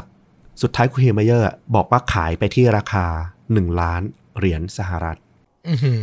อเวอร์วัง ใช่ ซึ่งทางฝั่งคุณโดเชฟเนี่ยที่เป็นคนที่มาติดต่อขอซื้อเนี่ยเขาก็ประเมินแล้วว่ามันคุ้มค่าทางธุรกิจเขาเขาก็โอเคนะ ยอมจ่ายก็ได้ แต่ว่าทางฝั่งคุณภรรยาของคุณโดเชฟเนี่ยก็มาพูดเหมือนกับว่า โอ้โห ไอ้คุณฮิมเมเยอร์เนี่ยเหมือนแบบ เหมือนจงใจไม่อยากจะขายอะ่ะพยายามขึ้นราคาไปจนกว่าแบบคุณโดเชฟเขาจะแบบยอมถอยไปเองยอมเลิกอะไรเงี้ย ก็ไม่รู้เหมือนกันว่ามันเป็นความสมัครใจหรือว่า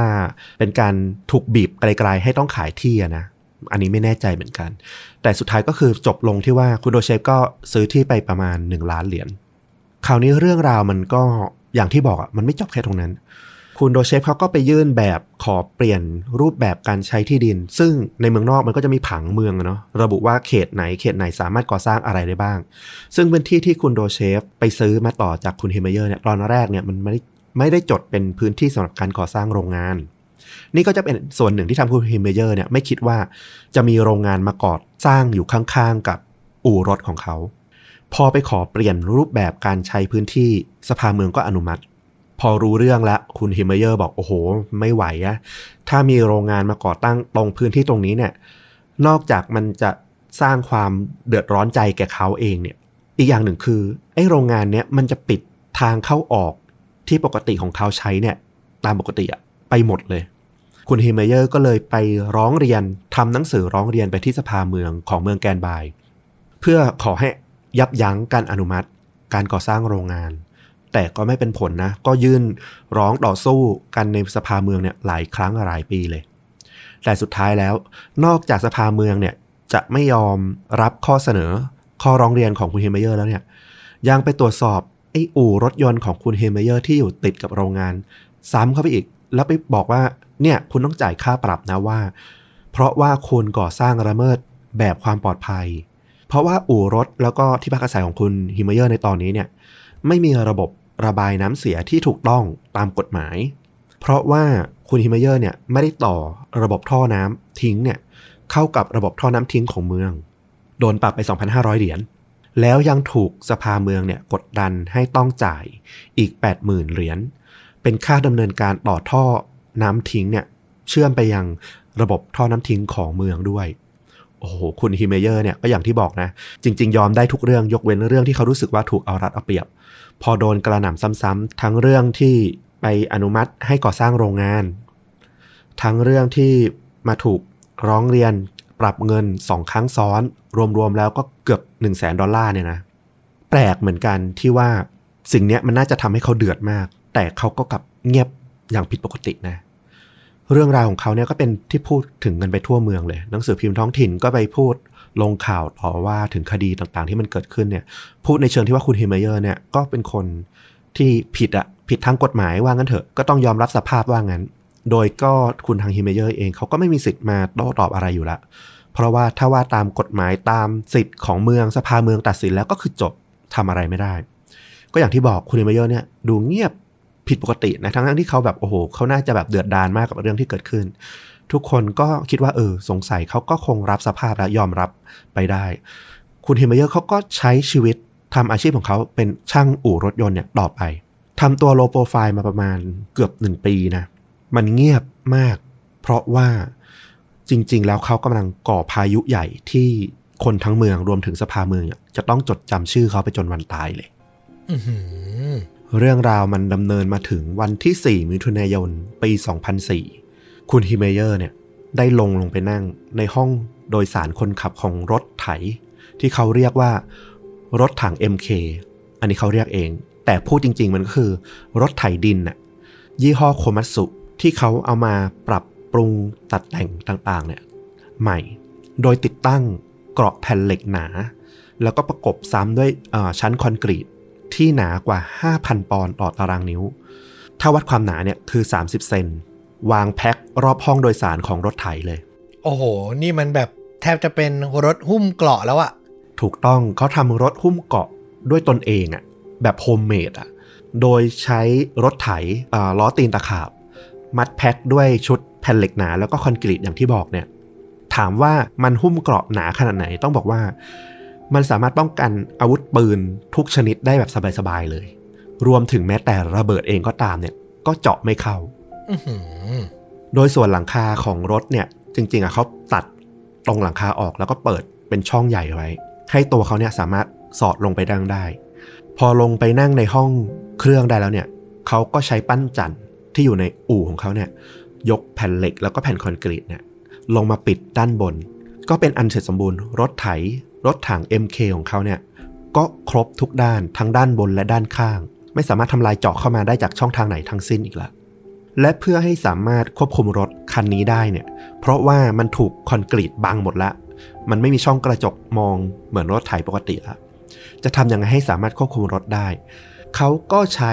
กล้องวิดีโอเนี่ยเอามาติดตั้งบริเวณ รอบๆรถ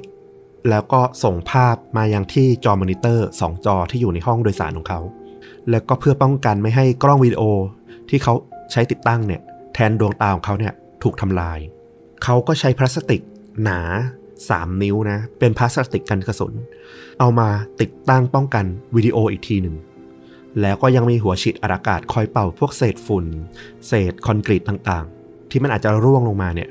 ปัดออกจากตรงบริเวณหน้ากล้องวิดีโอเพื่อให้สามารถมองเห็นภาพได้ตลอดอื้อหือนี่คือแบบเตรียมพร้อมรบมาก ๆ เลยอะแล้วน่ากลัวมากนะ ใช่ แล้วก็แน่นอน ปิดแพ็คขนาดนี้เนี่ยข้างในเนี่ยหายใจก็คงลำบากอากาศคงแบบร้อนอึดอัดมาก เขาก็ยังติดตั้งพวกพัดลม แล้วก็แอร์ปรับอากาศไว้ภายในด้วย นอกจากนี้สำคัญมากก็คือ ภายในห้องโดยสารเขาเนี่ยยังทำช่องส่องภายนอกออกไปอีก 3 ช่อง เพื่อติดตั้งอาวุธปืนไรเฟิลขนาดจุด50 ปืนกึ่งอัตโนมัติจุด308 แล้วก็ปืนไรเฟิลยาวจุด22 เอาไว้ รวม 3 กระบอก ซึ่งสามารถกราดยิงไปภายนอกได้ โดยตัวปืนเนี่ยก็ยังใช้แผ่นเหล็กหนาอีก 1.3 เซนฯเนี่ยเอาไว้กันเป็นโล่อีกชั้นหนึ่ง เรียกว่ามันไม่ใช่รถไถละ มันคือรถถังย่อมๆเลยเนี่ยแหละ คุณฮีเมเยอร์เขาบอกว่า เขาก็ไม่ได้ทำพวกเนี้ยเป็นเรื่องลับๆใด ๆ อย่างที่คิดเลยนะ จริงๆเนี่ยเขาทำเจ้ารถไถมรณะคันนี้เนี่ยแบบเปิดเผยด้วยซ้ำประดิษฐ์ก่อสร้างมันเนี่ยในอู่รถของเขาเอง มีคนมาหามาใช้บริการที่อู่ของเขาเนี่ยตลอด1ปีที่ผ่านมาเนี่ยหลายคนมาก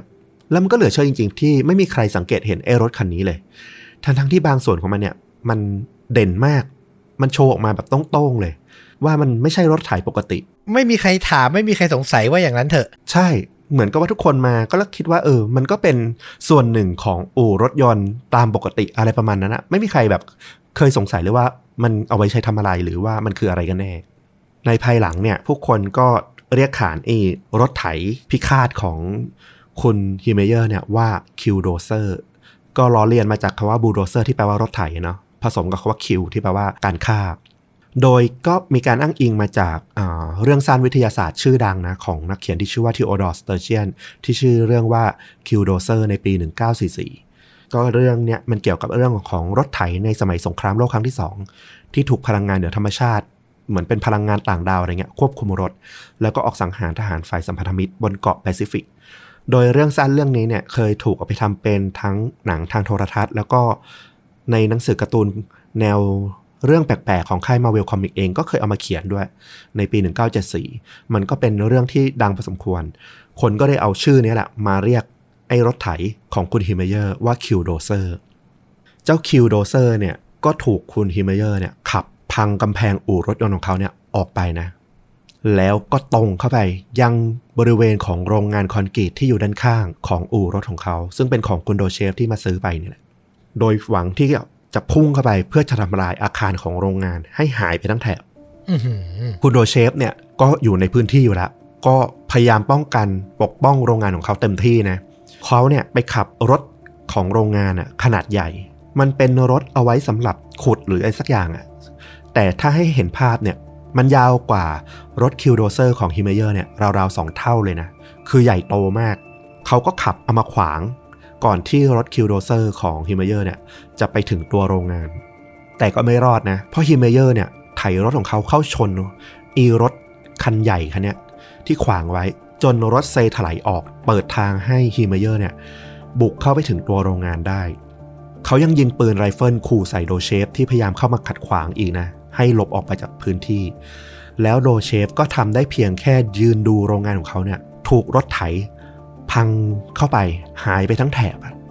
จนตัวโครงสร้างมันถล่มลงมาอื้อหือจากนั้นคุณฮีเมเยอร์ก็ขับรถไถ Killdozer เนี่ยตรงเข้าไปในเมืองต่อ เขาตรงดิ่งไปที่ศาลากลางของเมืองนะ ซึ่งเป็นสถานที่ที่เขามีเรื่องฟ้องร้องกับสภาเมืองมาก่อนหน้านี้ ที่สภาเมืองไปตัดสินใจเรื่องของการปรับเปลี่ยนแบบก่อสร้างให้สามารถสร้างโรงงานได้ เขาก็ไถรถเข้าไปชนกวาดเลย ลักษณะวิธีการชนของเขาเนี่ยคือมันเป็นวิธีเดียวแบบที่เขาใช้รื้อตึกกันอะ่ะคือใช้ตัวรถเนี่ยพุ่งชนเข้าไปที่มุมของอาคาร ซึ่งมันจะเป็นโครงสร้างเสา พอโครงสร้างเสามันพังเข้าไปจุดหนึ่งเนี่ยการรับน้ำหนักของทั้งอาคารเนี่ยมันก็จะไม่ไหวมันก็จะสุดตัวลงไปทั้งแถบ ซึ่งเจ้าหน้าที่ของสภาเมืองเนี่ยที่อยู่ในที่นั้นอะก็แตกฮือหนีตายกันออกมานะ แทบไม่ทันเลยทีเดียวอื้อหือโหดมากอะ่ะนึกภาพออกเหมือนหนังน่ากลัวน่ากลัวเรื่องหนึ่งเลยอะ่ะอืมตำรวจเนี่ยตอนนี้ก็รับรู้แล้วว่า เออ มันเกิดเรื่องราวอะไรขึ้น ตั้งแต่คุณโดเชฟโทรแจ้งตำรวจละ จนมาถึงที่สภาเมืองเนี่ย ที่ศาลาว่าการเมืองเนี่ยถูกทำลายตำรวจก็พยายามเข้ามาสกัดการกระทำของคุณฮิมเมเยอร์นะ แต่ก็อย่างที่บอกเลยโอ้โหอาวุธปืนของตำรวจเนี่ยไม่ว่าจะปืนลูกซองหรือปืนสั้นปืนพกใดๆเนี่ยไม่สามารถทำอะไรคิวโดเซอร์ได้เลย มันเหมือนกับปาเศษหินใส่กำแพงอย่างนั้นเลยตำรวจเนี่ยพยายามเอารถตำรวจเนี่ยมาจอดขวางบนถนนนะเป็นแนวสกัดกั้นหลายคันเลย แต่ก็ไม่รอด ทุกคันก็ถูกบดขยี้เหยียบทับหายเป็นแถบๆไปเลย พวกตำรวจเองก็ต้องวิ่งหนีตายเหมือนกัน คือตอนนี้เนี่ยโอ้โห มันหนักหนามาก มันเหมือนแบบ มันมียักษ์ไททันบุกเข้ามาในเมือง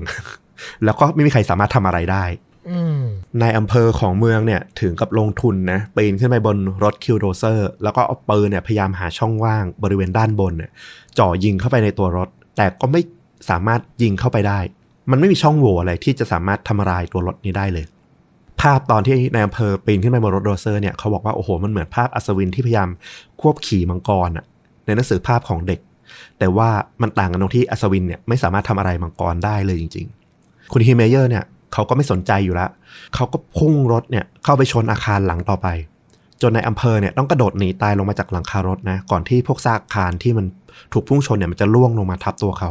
ตอนนี้เรียกว่านายอำเภอแล้วก็ตำรวจเนี่ยที่พยายามเข้ามาระงับเหตุเนี่ยมันเหมือนเอาไม้ซีกไปงัดไม้ซุงนะมันไม่มีแววเลยที่ใครจะหยุดยั้งคุณฮิเมเยอร์ได้ สภาเมืองเนี่ย ก็ได้ออกคำเตือนเร่งด่วนให้ชาวเมืองที่อยู่ในเมืองเนี่ยระวังการอาละวาดของคุณเฮเมเยอร์ โดยมีการใช้เบอร์ nine one one เนี่ยแจ้งกลับคือปกติเนี่ยคนน่ะจะต้องโทรเข้าไปที่ nine one one เพื่อแจ้งเหตุใช่ไหมแต่กรณีเนี่ยเป็นกรณีพิเศษที่เขาขอให้สายด่วนเนี่ย nine one one เนี่ยโทรแจ้งไปยังผู้คนตามบ้านเรือนต่างๆ ที่อยู่ในเมือง เพื่อให้หลบหลบเลี่ยงที่จะเผชิญหน้ากับรถไถ Killdozer ของคุณเฮเมเยอร์ เรียกว่าโอ้โหเสียงโทรศัพท์เนี่ยดังกระหึ่มไปทั่วเมืองเลยทีเดียว บางคนเนี่ยมันก็เลี่ยงได้ แต่บางคนที่มันเป็นเป้าหมายของคุณเฮเมเยอร์เนี่ยจะให้หลบจะให้เลี่ยงยังไง มันก็หนีความมุ่งร้ายของฮิมเมเยอร์ไม่ได้นะหลังจากศาลากลางพังพินาศไปแล้วเนี่ยคุณฮิมเมเยอร์ก็บุกไปทำลายสำนักงานหนังสือพิมพ์ท้องถิ่น ซึ่งบรรณาธิการลงข่าวทำลายชื่อเสียงของเขาไว้ก่อนหน้านี้อย่างที่บอก จากนั้นก็ตรงมาทำลายบ้านพักของอดีตนายกเทศมนตรีเมือง ที่ตอนนี้เนี่ยก็มีแค่ภรรยาม่ายอาศัยอยู่เท่านั้น นอกจากอาคารหลักๆของเมืองของรัฐแล้วเนี่ยทรัพย์สินสาธารณะทั้งหลายเนี่ยก็ยังถูกทำลายไปตลอดเส้นทางการเดินทางของรถคิวโดเซอร์เนี่ยไปตามที่ต่างๆ ทั้งป้ายจราจร รวมถึงถนนที่ถูกล้อตีนตะขาบวิ่งบดจนเสียหายไปต่างๆ นานาเนี่ยนอกจากนี้เขายังยิงกระสุน ปืน กราดยิงเนี่ยใส่พวกอาคาร พวกสิ่งก่อสร้างต่างๆ ไปอีก เขายิงปืน 15 นัดเนี่ยใส่หม้อแปลงไฟฟ้า แล้วก็บริเวณที่จัดเก็บถังเก็บสารไวไฟ ซึ่งอยู่ในโรงส่งก๊าซธรรมชาติของเมือง เจ้าหน้าที่ตื่นตกใจมากนะ เพราะว่าถ้าโรงส่งก๊าซเนี่ยมันระเบิดเนี่ยใครก็ตามที่อยู่ในบริเวณนั้นอะรอบๆรัศมี 800 เมตรเนี่ยก็จะอยู่ในอันตรายทันทีอื้อหือฟังไปฟังมามันไม่ใช่การแก้แค้นและ มันเกือบเกือบๆจะก่อการร้ายแล้วนะ เอาจริงใช่จริง ๆ มันคือภาพแห่งการก่อการร้ายเลยทีเดียวแหละ แล้วต้องบอกว่าพื้นที่ที่ 800 เมตรที่ว่าเนี่ยนอกจากจะมีพวกตำรวจที่พยายามสกัดกั้นอยู่แล้วเนี่ยมันยังเป็นที่อยู่อาศัยของพวกผู้สูงอายุในเมืองอีกต่างหากคือเรียกว่าเหมือนเขาทำลายแบบไม่เลือกหน้า แต่ก็เหมือนปาฏิหาริย์นะเพราะจริง ๆ แล้ว แม้เขาจะบุกเข้าทำลายเยอะขนาดเนี้ยก่อความเสียหายมากขนาดนี้แต่ไม่มีใครเลยที่บาดเจ็บหรือเสียชีวิตจากการกระทำของของคุณเฮเมเยอร์ จนถึงตอนนี้นะ อืม เขาบอกว่าโดยสรุปแล้วเนี่ยมีอาคารรวมๆ 13 อาคารเลยทีเดียวที่คุณฮิมเมเยอร์เนี่ยใช้ Killdozer บุกเข้าไปทำลายจนย่อยยับ โดยในเนี้ยมีถึง 11 อาคารทีเดียวที่ยังมีคนเนี่ยเข้าไปใช้งานอยู่ ยกตัวอย่างเช่นห้องสมุดของเมืองที่ตอนนั้นเนี่ยยังมีการจัดกิจกรรมสำหรับเด็กอยู่ ระหว่างที่มีการบุกทำลายของคุณฮิมเมเยอร์แต่ก็โชคดีนั่นแหละอย่างที่บอกมันไม่มีใครที่เสียชีวิตหรือบาดเจ็บเลย เพราะว่าอาจจะด้วยที่ว่า ได้รับการแจ้งเตือนอย่างรวดเร็วจากสายด่วนในวันๆนะนะ ตอนนี้เนี่ยเจ้าหน้าที่หน่วยสวาดเนี่ยคือชุดใหญ่ละ ได้ลงเข้ามาจัดการในพื้นที่ละ เจ้าหน้าที่คนหนึ่งของหน่วยสวาดเนี่ยก็พยายามทำระเบิดนะ แล้วก็ยัดเอาไปลงไปในท่อไอเสียของรถคิวโดเซอร์เพื่อที่จะให้เครื่องยนต์มันพัง แต่ปรากฏว่ามันก็ไม่เป็นผลคิวโดเซอร์แบบยังเดินเครื่องลุยหน้าทำลายอาคารต่อไปได้ อย่างแบบไม่รู้สึกสะทกสะท้านเลยทีเดียว ตอนนี้หน่วยลาดตระเวนของรัฐเนี่ยก็ลงมาร่วมงานกับหน่วยสวัสดก็คือแบบโอ้โหมันต้องเป็นระดับอย่างที่บอกการจัดการกับก่อการร้ายละไม่ใช่แค่ตำรวจในเมืองที่จะจัดการเอาอยู่ พวกเขาเนี่ยก็ตั้งชุดแนว คุมรถ เดินไปด้านหลังของ Killdozer แล้วก็รอบๆ ด้านข้างของรถ Killdozer แล้วก็ใช้อาวุธปืน พวกลูกซองเนี่ยยิงใส่ เพื่อที่จะทำลายเครื่อง แล้วก็ตีนตะขาบของล้อให้มันหยุด แต่ ยิงยังไงก็ไม่สามารถทำลายได้ จนในที่สุดเขาก็ตัดสินใจว่าจะต้องทำลายกล้องวิดีโอเนี่ยซึ่งเป็นเหมือนดวงตาของคุณฮิเมเยอร์เนี่ยให้หมด เพื่อที่เขาไม่สามารถควบคุมรถได้ แต่ปรากฏว่ากระสุนอะไรอะไรเนี่ยก็ไม่สามารถเจาะผ่านพลาสติกกันกระสุนที่เขาเตรียมเอาไว้ ป้องกันวิดีโอได้เลย ตอนนี้ตำรวจทั้งหน่วยสวัสด์แล้วก็เจ้าหน้าที่รัฐเนี่ยก็ทำได้เพียงแค่แบบเดินประคองไปตามรถอะเพื่อไม่ให้ป้องกันคนเข้ามาอยู่ในแนววิถีที่จะถูกทำลายเท่านั้นเอง ตอนนี้มีการประเมินแล้วว่า ถ้าคุณเฮมเมเยอร์ยังแบบลุยไปได้ต่ออย่างนี้เนี่ย ในที่สุดเนี่ยมันจะต้องเกิดความเสียหายจนถึงชีวิตของพลเรือนในเมืองอย่างแน่นอนละตอนนี้ก็มีการปรึกษากันในหน่วยหน่วยงานของเจ้าหน้าที่รัฐว่า อาจจะต้องร้องขอให้ National Guard หรือทหาร กองทัพเนี่ยใช้เฮลิคอปเตอร์ Apache ที่ติดตั้งขีปนาวุธเนี่ย เข้ามาเพื่อทำลาย หือหรืออาจจะต้องจำเป็นใช้ขีปนาวุธต่อต้านรถถัง ยิงใส่อะเพื่อที่จะได้หยุด Killdozer ให้ได้ เรื่องใหญ่เลยใช่ มันเป็นเรื่องใหญ่มาก มันคือหนังสงครามและตอนเนี้ยมันคือฉากสงครามและถ้าต้องจัดการขนาดนั้น แต่ว่ามันก็เป็นการตัดสินใจที่แบบเหมือนยังชะลออยู่เพราะว่ามันมีคนต่อต้านแนวคิดนี้กันเยอะ ก็คือเขาบอกว่าการใช้วิธีนี้จัดการเนี่ย มันอาจจะเสียหายร้ายแรงยิ่งกว่าการทำลายของรถ Killdozer ด้วยซ้ำไป ถ้ามีการยิงขีปนาวุธในเมืองเกิดขึ้นเนี่ยแต่ก็นั่นแหละเขาก็เอาวางมาตรการเนี่ยเอาไว้เป็นขั้นสุดท้ายคือถ้าแบบมันดูแล้วมันไม่ไหวจริง มันต้านไม่ไหวจริง แล้วแบบฮีเมเยอร์จะทำลายทั้งเมืองไปเนี่ย มันก็ต้องตัดสินใจใช้วิธีนี้เพื่อหยุด แต่ก็โชคดีก่อนที่จะไปถึงขั้นสุดท้ายมาตรการไม้ตายที่เมืองจะใช้เนี่ย มันเป็นโชคดีของชาวเมืองแหละ ที่ฮีเมเยอร์เนี่ยเขาบุกเข้าไปพังร้านขายอุปกรณ์ก่อสร้าง ซึ่งเจ้าของเนี่ยก็มีข้อพิพาท กับเขาอยู่เหมือนกันก่อนหน้านี้ รถ Killdozer เนี่ยพุ่งชนเข้าไปทำลายตัวอาคารได้ละ แต่ปรากฏว่าตัวตีนตะขาบเนี่ยมันเกิดหล่นลงไป เพราะว่าตัวฐานของร้านขายอุปกรณ์ก่อสร้างเนี่ยมันเป็นห้องใต้ดิน พอรถน้ำหนักเยอะเนี่ยวิ่งทับเข้าไปมันก็ตกลงไปทำให้ตีนตะขาบข้างหนึ่งเนี่ยมันตกลงไปในช่องด้านล่าง แล้วทำให้ติดหล่มถอยไม่ได้เดินหน้าก็ไม่ได้ คาอยู่อย่างนั้น นอกจากที่จะติดแล้วเนี่ย ตัวหม้อน้ำของรถ Killdozer เองก็ถูกกระแทกได้รับความเสียหาย จนพวกน้ำมันพวกของเหลวต่างๆ ในเครื่องยนต์เนี่ยมันไหลออกมา จนในที่สุดเครื่องยนต์ก็ดับสนิท ตอนนี้หน่วยสวัสดที่อยู่รอบๆเนี่ยก็รู้แล้วว่าเออ น่าจะสิ้นฤทธิ์ละ น่าจะต้องเข้าไปควบคุมตัวคุณเฮมเมเยอร์ออกมาให้ได้ละ ระหว่างที่ยังจดจดจ้องจ้องๆอยู่ว่าคุณเฮมเมเยอร์จะทำยังไงต่อไป ราวๆหนึ่งนาทีหลังจากนั้นเท่านั้นเอง หน่วยสวัสด์ก็ได้ยินเสียงปืนดังขึ้นหนึ่งนัดภายในห้องโดยสาร ซึ่งภายหลังเนี่ยเขาก็สามารถระบุได้ว่าคุณฮิมเมเยอร์เนี่ยยิงศีรษะตัวเองด้วยอาวุธปืนจุด357 ที่เตรียมเอาไว้อะฆ่าตัวตายอยู่ในรถคันนั้นนั่นเอง โอ้โห จริงๆเนี่ยมันก็ไม่ใช่เรื่องที่น่าแปลกใจเลยนะ ถ้ามองมาตั้งแต่ต้น เพราะว่าตอนที่เขาก่อสร้างรถคันนี้เนี่ยเขาไม่ได้เตรียมวิธีการสำหรับที่เขาจะออกมาจากนอกรถได้เลย เมื่อปั้นจันทร์เนี่ย ไอ้ยกแผ่นเหล็กแล้วก็คอนกรีตลงมาทับบริเวณด้านบนของหลังคารถปิดผนึกเรียบร้อยแล้วเนี่ย มันคือตั๋วเที่ยวเดียวสู่ความตาย แล้วก็การแก้แค้นของคุณฮิมเมเยอร์เนี่ยได้เริ่มต้นขึ้นละ และไม่มีทางที่แบบเขาจะหวนกลับคืนอีกเลย มันคือการตัดสินใจที่เด็ดขาดมากของฮิมเมเยอร์ เจ้าหน้าที่เนี่ยต้องใช้ทั้งระเบิดนะทำลายตัวรถกว่า 3 ลูก เพื่อที่จะเปิดตัวห้องโดยสารออกมาให้ได้ ปรากฏว่าระเบิด 3 ลูกไม่เป็นผล ในที่สุด ก็ต้องยอมใช้พวกอุปกรณ์ตัดเหล็กอะไฟตัดเหล็กเนี่ยเข้ามาค่อยๆ ถอดทีละชิ้นส่วนออกทั้งคัน ซึ่งต้องใช้เวลาล่วงเลยไปถึงประมาณตีสองของอีกวันหนึ่งนะถึงจะเอาร่างของคุณฮีเมเยอร์เนี่ยออกมาจากรถได้สำเร็จ โดยวันที่ 19 เมษายนปี 2005 เนี่ยในปีถัดมาเนี่ยสภาเมืองก็ได้ทำการรื้อทำลายรถ Killdozer ของฮีเมเยอร์ แล้วก็เพื่อป้องกันที่คนเนี่ยจะไปเอาชิ้นส่วนเนี่ยมาเก็บเนี่ยเขาก็เลยแยกชิ้นส่วนแล้วก็เอากระจายไปทิ้งหลาย ๆ ที่ ไม่ให้มีใครเนี่ยเอามาเชิดชู หรือเอามาแบบสร้างประเด็นสร้างเรื่องอะไรขึ้นมาอีก นอกจากนี้เนี่ยการสืบสวนในภายหลังเนี่ยมันก็ทำให้เราเห็นว่า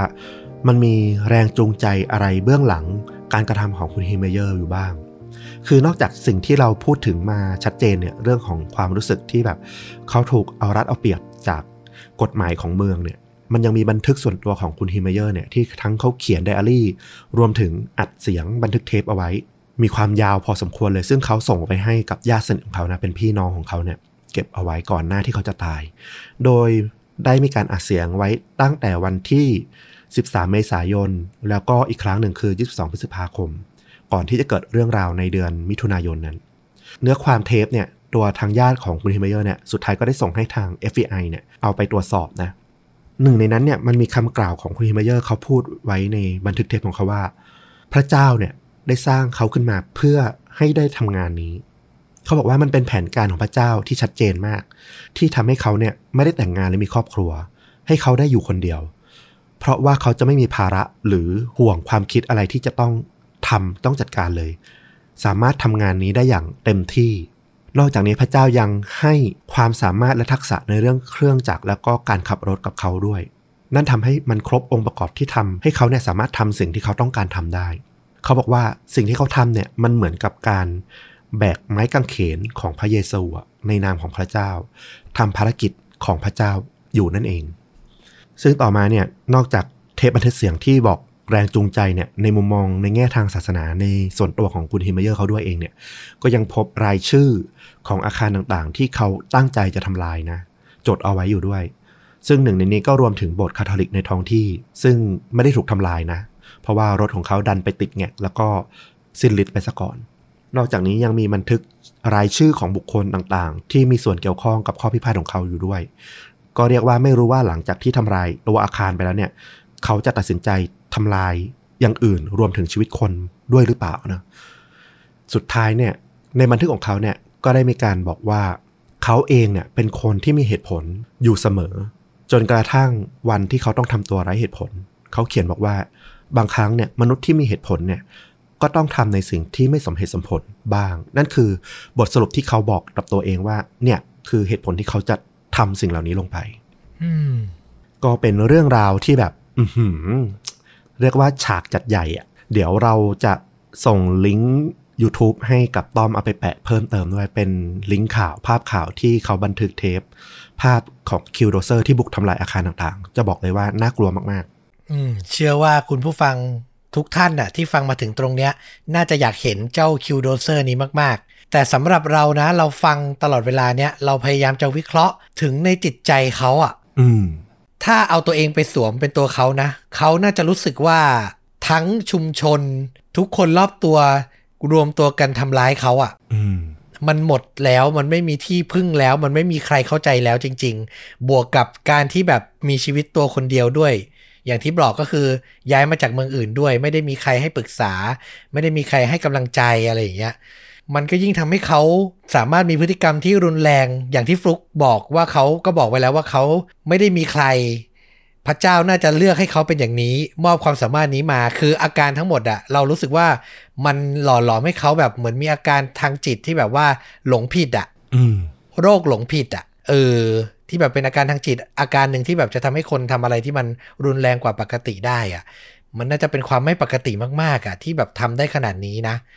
แต่อีกมุมหนึ่งก็คือ อย่างที่คนพูดพูดๆกันว่าคนที่โมโหโวกเวกโวยวายไปเรื่อยอะไม่ค่อยมีอะไรหรอกอืมจริง ๆ คนที่รอวันระเบิดอะนิ่งๆ ไม่คิดอะไร เงียบๆอะคนอย่างเงี้ยน่ากลัวจริง ๆ ถ้าทำให้เขาถึงจุดหนึ่งขึ้นมา เนี่ย คนคนเดียวอะล้างผลาญทั้งเมืองอะอโหดมาก แล้วใจเด็ดด้วยคือพร้อมอะสังเวยตัวเองแล้วอะเป็นเรื่องที่แบบฟังแล้วขนลุกมากนะ อืม จริงสำหรับหนังที่เอาเรื่องนี้ไปสร้างเป็นหนังเนี่ย เป็นภาพยนตร์รัสเซียนะ มาแปลกหน่อย เป็นผลงานกำกับของอันเดรสวากินสเตฟอันนี้ออกเสียงไม่ชัดเจนไม่แน่ใจเหมือนกันว่าออกเสียงไง ชื่อรัสเซียเนาะต้องขอโทษไว้ด้วย หนังชื่อเรื่องว่าLeviathan ก็เป็นสัตว์ในตำนานของคัมภีร์ไบเบิลนะเนาะสร้างในปี 2014 ก็หลังเหตุการณ์ของคุณฮิเมเยอร์เนี่ยผ่านไปแล้ว10ปี จริงๆผู้กำกับเนี่ยเขาอยากจะทำเป็นหนังฮอลลีวูดนะ แต่ว่าก็ล้มความตั้งใจไปแล้วก็กลับไปบ้านเกิด แล้วก็ไปสร้างเป็นหนังรัสเซีย ผลก็คือหนังเรื่องนี้ค่อนข้างได้รับคำวิจารณ์ที่แบบดีมากๆนะ จนกระทั่งเนี่ยสามารถไปเข้าชิงรางวัลปาล์มทองคำนะในปี 2014 ที่เมืองคานได้ แต่ว่าก็พลาดท่าไปนะปีนั้นไม่ได้ แต่ว่าก็ไปได้รางวัลบทภาพยนตร์ยอดเยี่ยมจากเมืองคานในปีนั้นแทน แล้วก็ยังได้ถูกส่งเข้าชิงเป็น 5 เรื่องสุดท้ายในสาขาภาพยนตร์ต่างประเทศยอดเยี่ยมของออสการ์ด้วย แต่ปีนั้น พลาดท่าให้กับหนังของโบแรนชื่อเรื่องไอดาคนน่าจะเคยดูบ้างอืมนอกจากนี้หนังเรื่องนี้ยังชนะ รางวัลภาพยนตร์ภาษาต่างประเทศยอดเยี่ยม ลูกโลกทองคำอีกด้วย ก็เรียกว่าโอ้โหประสบความสำเร็จมากเป็นหนังที่ไม่น่าเชื่อว่าได้แรงบันดาลใจมาจากเรื่องจริง จนมาขยายกลายเป็นแบบหนังดราม่าที่แบบโอ้โหมีความมิติซับซ้อนลึกซึ้งขึ้น ใครมีโอกาสก็ต้องลองหาไปดูอือหือฟังแล้วอยากดูเลยอะคือ ตลอดเวลาที่ฟังฟลุกเล่ามารู้สึกว่าหนังมันต้องเป็นหนังแอคชั่นน่ะหนังที่สร้างจากเรื่องเนี้ยอืมแล้วมันคงไม่ได้แบบเอาจริงเอาจังทางด้านดราม่าจนได้รางวัลน่ะแต่จับพลัดจับผลูไปถึงเมืองคานส์ได้ลูกโลกทองคำได้ชิงออสการ์นี่มันไม่ธรรมดาแล้วนะ ใช่ โอ้โห น่าสนใจมากนะครับ เออ เดี๋ยวลองดู trailer ที่แปะไว้ที่ top comment ใน YouTube นะ แล้วก็ลองหารับชมกัน แนะนำอีกเรื่องหนึ่ง เผื่อเรื่องนี้มันหาชมยากเราจริง ๆ เราเองก็ยังหาชมไม่ได้เหมือนกัน อีกเรื่องหนึ่งน่าจะหาชมง่ายกว่า เป็นหนังฮอลลีวูดปี 1993 ก็คือก่อนก่อนที่จะมีเรื่องของคุณฮิมเมเยอร์เกิดขึ้น ก็ไม่แน่ใจว่าเขาอาจจะเคยดูหนังเรื่องนี้หรือเปล่าแล้วแบบอาจจะได้ไอเดียหรือเปล่าไม่แน่ใจ มีชื่อเรื่องว่า Falling Down ชื่อไทยคือเมืองกดดันขอบ้าให้หายแค้นหนังของโจเอลชูมาเกอร์นะเขาก็เคยทำหนังอย่าง Batman Forever แล้วก็ 8MM ที่นิโคลัสเคจแสดง นำแสดงโดยไมเคิลดักลาสหนังเรื่องนี้ก็แบบโอ้โห สะท้อนภาพของผู้ชายตัวคนเดียว เป็นพนักงานออฟฟิศในเมืองที่แบบโอ้โห เกิดขีดคลั่งวันหนึ่ง รถติด แล้วก็เกิดคลั่งเกิดสติแตกเปลี่ยนท่าทีบุกทำลายทั้งเมืองอะไรเงี้ยบ้าได้สุดเหมือนกันเป็นหนังอีกเรื่องที่แบบดูได้สนุกอะต้องลองหาชมดูน่าจะหาชมได้อยู่ ดูหนังอย่างเงี้ยแล้วมันเป็นเหมือนการบำบัดจิตใจเราเหมือนกัน ผมเชื่อว่าทุกคนอะ เคยเป็นคือทนไม่ไหวกับทุกสิ่งที่มันอยู่รอบตัวแล้วอะไม่ว่าด้วยสาเหตุใดก็ตาม อยากจะแบบลุกขึ้นมาเคลี้ยงข้าวเคลี้ยงของอะอะเราอาจจะไม่ได้ถึงขั้นสร้างรถถังออกมาชนหรอกนะอืมคงไม่ได้ขนาดนั้น แต่เราต้องเคยมีอะอยากจะแบบทำลายทุกอย่างที่ขวางหน้าในจิตใจอะต้องเกิดขึ้นมา เชื่อผมเถอะว่าดูหนังดีกว่าครับ หาอะไรทำให้มันรีแลกซ์แล้วให้ใจเราค่อยๆ เย็นลง แล้วเดี๋ยวสุดท้ายเรื่องที่เรารู้สึกว่ายากอะ มันจะค่อยๆ หาทางออกเจอหรือไม่ก็มันจะง่ายขึ้นหลังจากเวลาผ่านไปนะอืมเออหาอะไรเยียวยาตัวเองก่อน อย่าให้ไปถึงขั้นแบบเหตุการณ์ที่ฟลุกเล่ามาเลยนะครับผมเอาล่ะ นี่ก็คือเรื่องจริงยิ่งกว่าหนังจริง ๆ นะอื้อหือเข้มข้นมากใน episode นี้นะครับ เป็นอีกรสชาติหนึ่งเลยนะยังไม่ได้มีเรื่องราวที่แบบสเกลใหญ่ขนาดนี้มาสักพักแล้วอืมแล้วก็ฝากติดตามเรื่องราวหลากหลายอย่างนี้ ของช่องชวนดูดะได้ใหม่ในตอนต่อๆไป วันนี้ต้อมกับฟลุกขอลาไปก่อน สวัสดีครับ สวัสดีครับ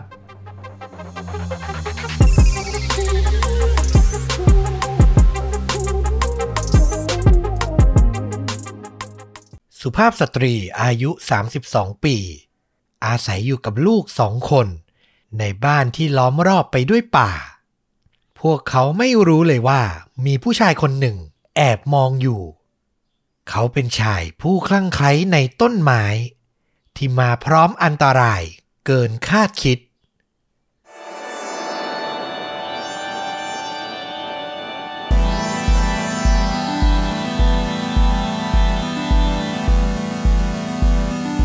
สวัสดีครับ สวัสดีครับ คาดจริงยิ่งกว่าหนังพอดแคสต์จากช่องชนดูดะ อยู่กับต้อมครับ แล้วก็ฟลุกครับ กับหนึ่งเรื่องราวฆาตกรรมสุดเข้มข้น แล้วก็การแนะนำภาพยนตร์ที่มีเนื้อหาใกล้เคียงกับเรื่องที่เรากำลังจะถ่ายทอดนะครับผม วันนี้ต้องบอกว่าปกติแล้วเรื่องที่ผมเลือกมามันจะมีประเด็นให้ถกเถียง ให้วิเคราะห์ถูกไหม ใช่ ประเด็นประจำเลย แต่เรื่องราวในวันเนี้ยมันมีแหละ แต่มันไม่ใช่จุดสำคัญ จุดสำคัญที่นำเรื่องราวนี้มาเล่าอะ ผมอ่านจบแล้วผมขนลุกอืมในความแปลกประหลาดของมันน่ะ คืออยากจะให้ทุกคนให้ความเห็นกับฆาตกรวายร้ายในคดีนี้มากๆว่าแบบเขาเป็นอะไรอืมคือในรายละเอียดมันแบบ เออ มีความน่าขนลุกอยู่สำหรับผมนะ คือต้องบอกเลยว่า เวลาที่ต้อมได้ไปอ่านอะไรแล้วแบบต้อมรู้สึกแบบอินกับมันจนแบบบอกรู้สึกว่าขนลุกเนี่ย เรื่องนั้นมักจะทำงานแบบ ดีเสมอเลยนะ โอ้โห คุณนี่พูดแบบว่าจนผมเริ่มกลัวแล้วว่าจะทำให้คุณผู้ฟังผิดหวังหรือเปล่า ไม่ไม่อันนี้ผมรู้สึกจริง ๆ ว่าเออเวลาคุณแบบอินกับอะไร จริงๆแสดงว่าเรื่องนั้นมันต้องแบบมีอะไรบางอย่างของมันจริง ๆ ที่แบบน่าสนใจมากๆอะเออเอาล่ะ ลองดูแล้วกันว่าเรื่องนี้จะเป็นอย่างที่ฟลุกว่ามาหรือไม่นะครับ แต่ก่อนจะไปฟังผมขออนุญาตย้ำอีกสักครั้งหนึ่งสำหรับใครที่ต้องการสมัครสมาชิกช่องชวนดูดะนะครับ มา support ต้อมกับฟลุกนะทาง YouTube ก็กดที่ลิงก์ที่อยู่ใต้คำบรรยายคลิปด้านล่างใน YouTube ได้เลยนะครับผม เดือนละ 50 บาทเท่านั้นได้ฟังพอดแคสต์ ตอนพิเศษเดือนละ 1 ตอน แถมยังมีโอกาสได้ร่วมสนุกชิงรางวัล ที่เรามีเตรียมไว้ให้เหล่าสมาชิกเล็ก ๆ น้อยๆ อีกด้วยนะ นี่ตอนนี้ก็กำลังจะมีแก้วน้ำนะมาแจกกันอีกแล้วนะครับ เหล่าสมาชิกน่าจะพอทราบแล้วล่ะ ก็เดี๋ยวมาลุ้นกันว่ากติกาในการร่วมสนุกจะเป็นอย่างไร คงไม่ต้องให้ผมมากดหน้าแหกอีกนะ คราวที่แล้วนี่คือให้ฟุก กดสุ่มตัวเลข รู้สึกเหมือนทำร้ายจิตใจผู้ที่ไม่ได้รางวัลใช่ไหมเดี๋ยวคราวนี้คิดกติกาใหม่อ่านะครับผมเดี๋ยวค่อยมาว่ากัน เอาละงั้นขออนุญาตเข้าสู่เรื่องราวในวันนี้นะครับ พาฟลุกกับคุณผู้ฟังย้อนไปในวันที่ 11 พฤศจิกายน ปี 2010 ที่เมืองเมาท์เวอร์นอน รัฐโอไฮโอ สหรัฐอเมริกาครับ ต้องบอกว่าเป็นเมืองเล็กๆนะ ที่มีประชากรประมาณ 17,000 คนเท่านั้นเอง สภาพของเมืองก็จะมีภูเขามีป่าไม้ค่อนข้างเยอะนะครับ มีหญิงสาวคนหนึ่งครับ ชื่อว่าคุณทีน่าเฮอร์แมนวัย 32 ปี เธอเนี่ยเป็นแม่เลี้ยงเดี่ยวนะ มีลูกสองคน วันนั้นเนี่ย 11 พฤศจิกายนเนี่ย เธอไม่ได้ไปทำงานที่ร้าน Dairy Queen ซึ่งเป็นที่ทำงานของเธอเนี่ยนะ ตามปกติอืมซึ่งก็สร้างความประหลาดใจให้กับเพื่อนร่วมงานเป็นอย่างมากนะครับ เพราะธรรมดาแล้วเธอจะไม่เคยที่จะแบบลางานโดยไม่โทรศัพท์มาแจ้ง สุดท้ายผู้จัดการร้านและเพื่อนของเธอนะ อย่างเวลลี่เฮทอนจึงตัดสินใจจะลองไปดูที่บ้านของทีน่าว่าเธอมีปัญหาอะไรหรือเปล่า เมื่อไปถึงนะครับวาเลอรี่ก็จอดรถแล้วก็เคาะประตูหน้าบ้านตามปกติ แต่ก็ไม่มีเสียงตอบรับไม่มีคนมาเปิดประตูให้ เธอเดินสำรวจรอบๆบบ้าน แล้วก็พบว่าบริเวณหน้าบ้านเนี่ยมีรถของคนที่เธอไม่รู้จักเนี่ยจอดอยู่คันหนึ่ง ซึ่งมันไม่ใช่รถของทีน่านะ ซึ่งเป็นรถกระบะที่เธอเคยเห็นนะครับ รถของทีน่าเนี่ยไม่อยู่ แต่ในบ้านอะเปิดไฟตามปกตินะ ประตูหน้าบ้านล็อกอยู่ เหมือนแบบน่าจะมีคนอยู่อะ ด้วยความอยากรู้ว่าทุกอย่างอะโอเคไหม วเลลี่ก็เลยตัดสินใจ ปีนเข้าบ้านทางหน้าต่างด้านหลังบ้านครับ คือเธอก็น่าจะแบบไล่ดูไปว่าอะตรงไหนไม่ล็อกอะนะ เจอหน้าต่างก็เลยปีนเข้าไป แล้วเมื่อเธอเข้าไปในตัวบ้านได้สำเร็จ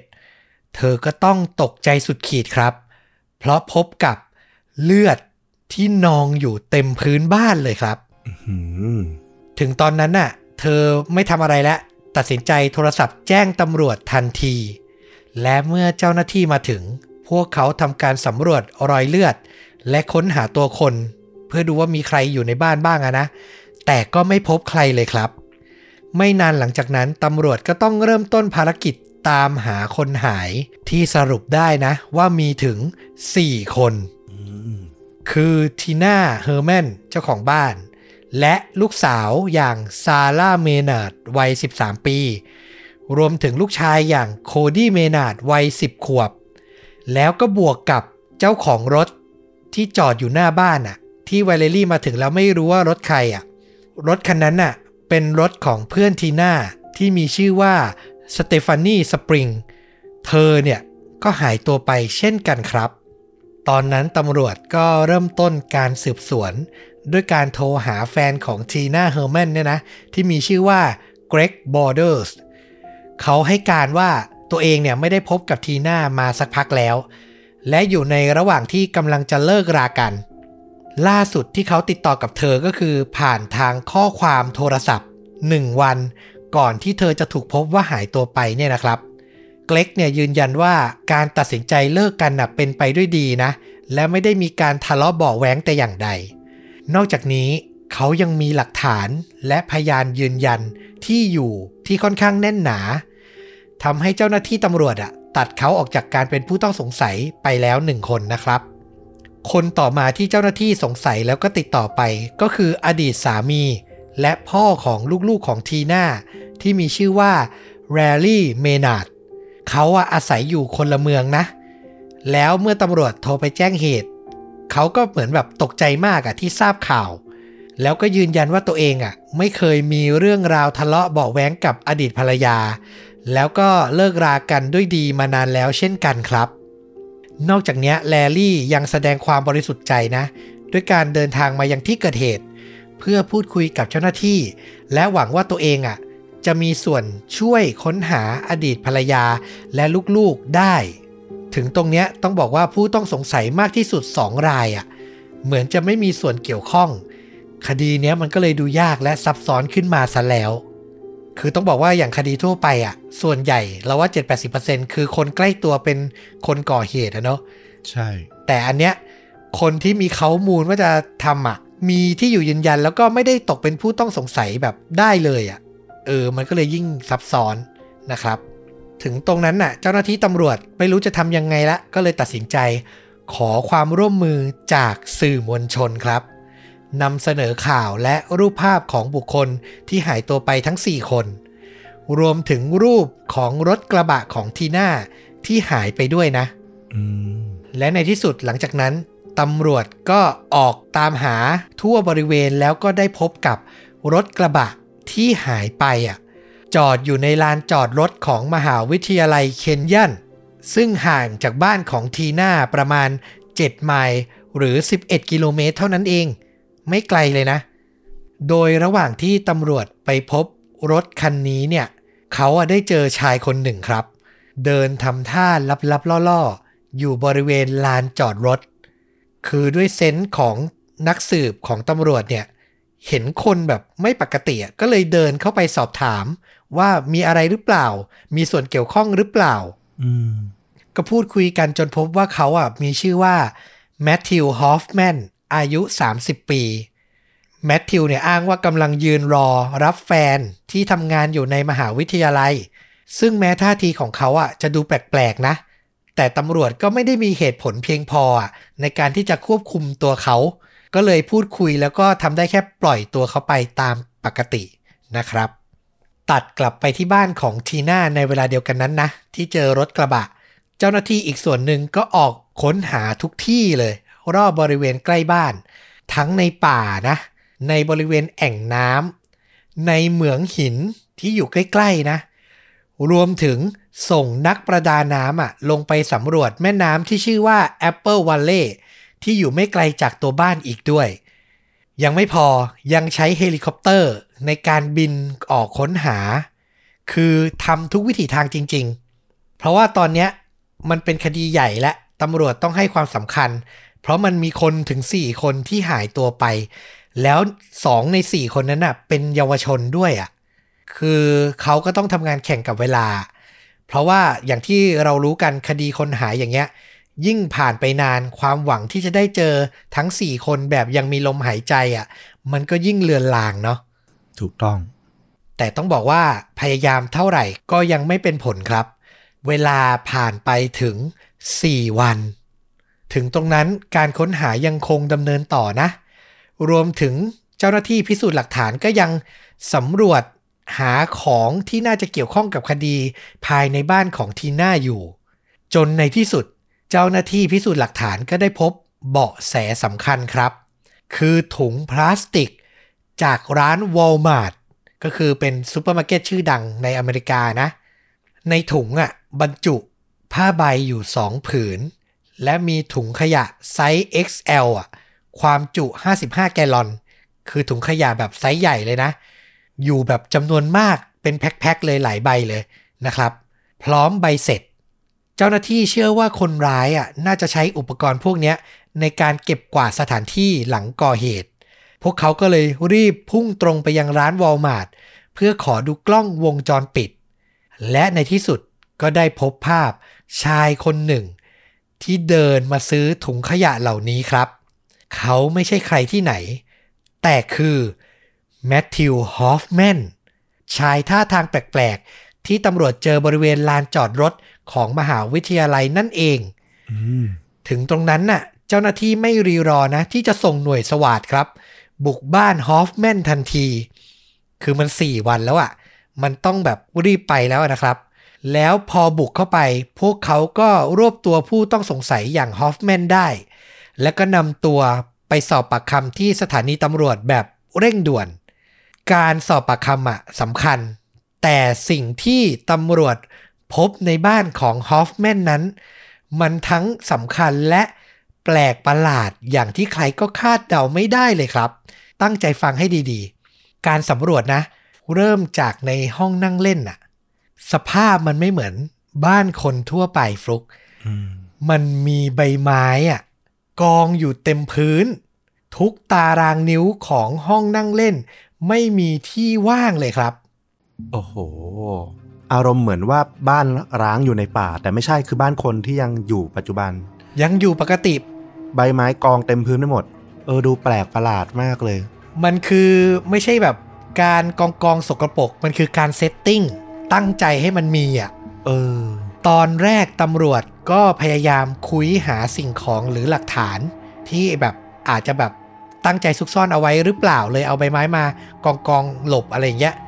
แต่พวกเขาก็ไม่เจออะไรเลยครับ เจ้าหน้าที่จึงทำการสำรวจต่อไปยังบริเวณห้องน้ำซึ่งมันน่าแปลกใจขึ้นไปอีก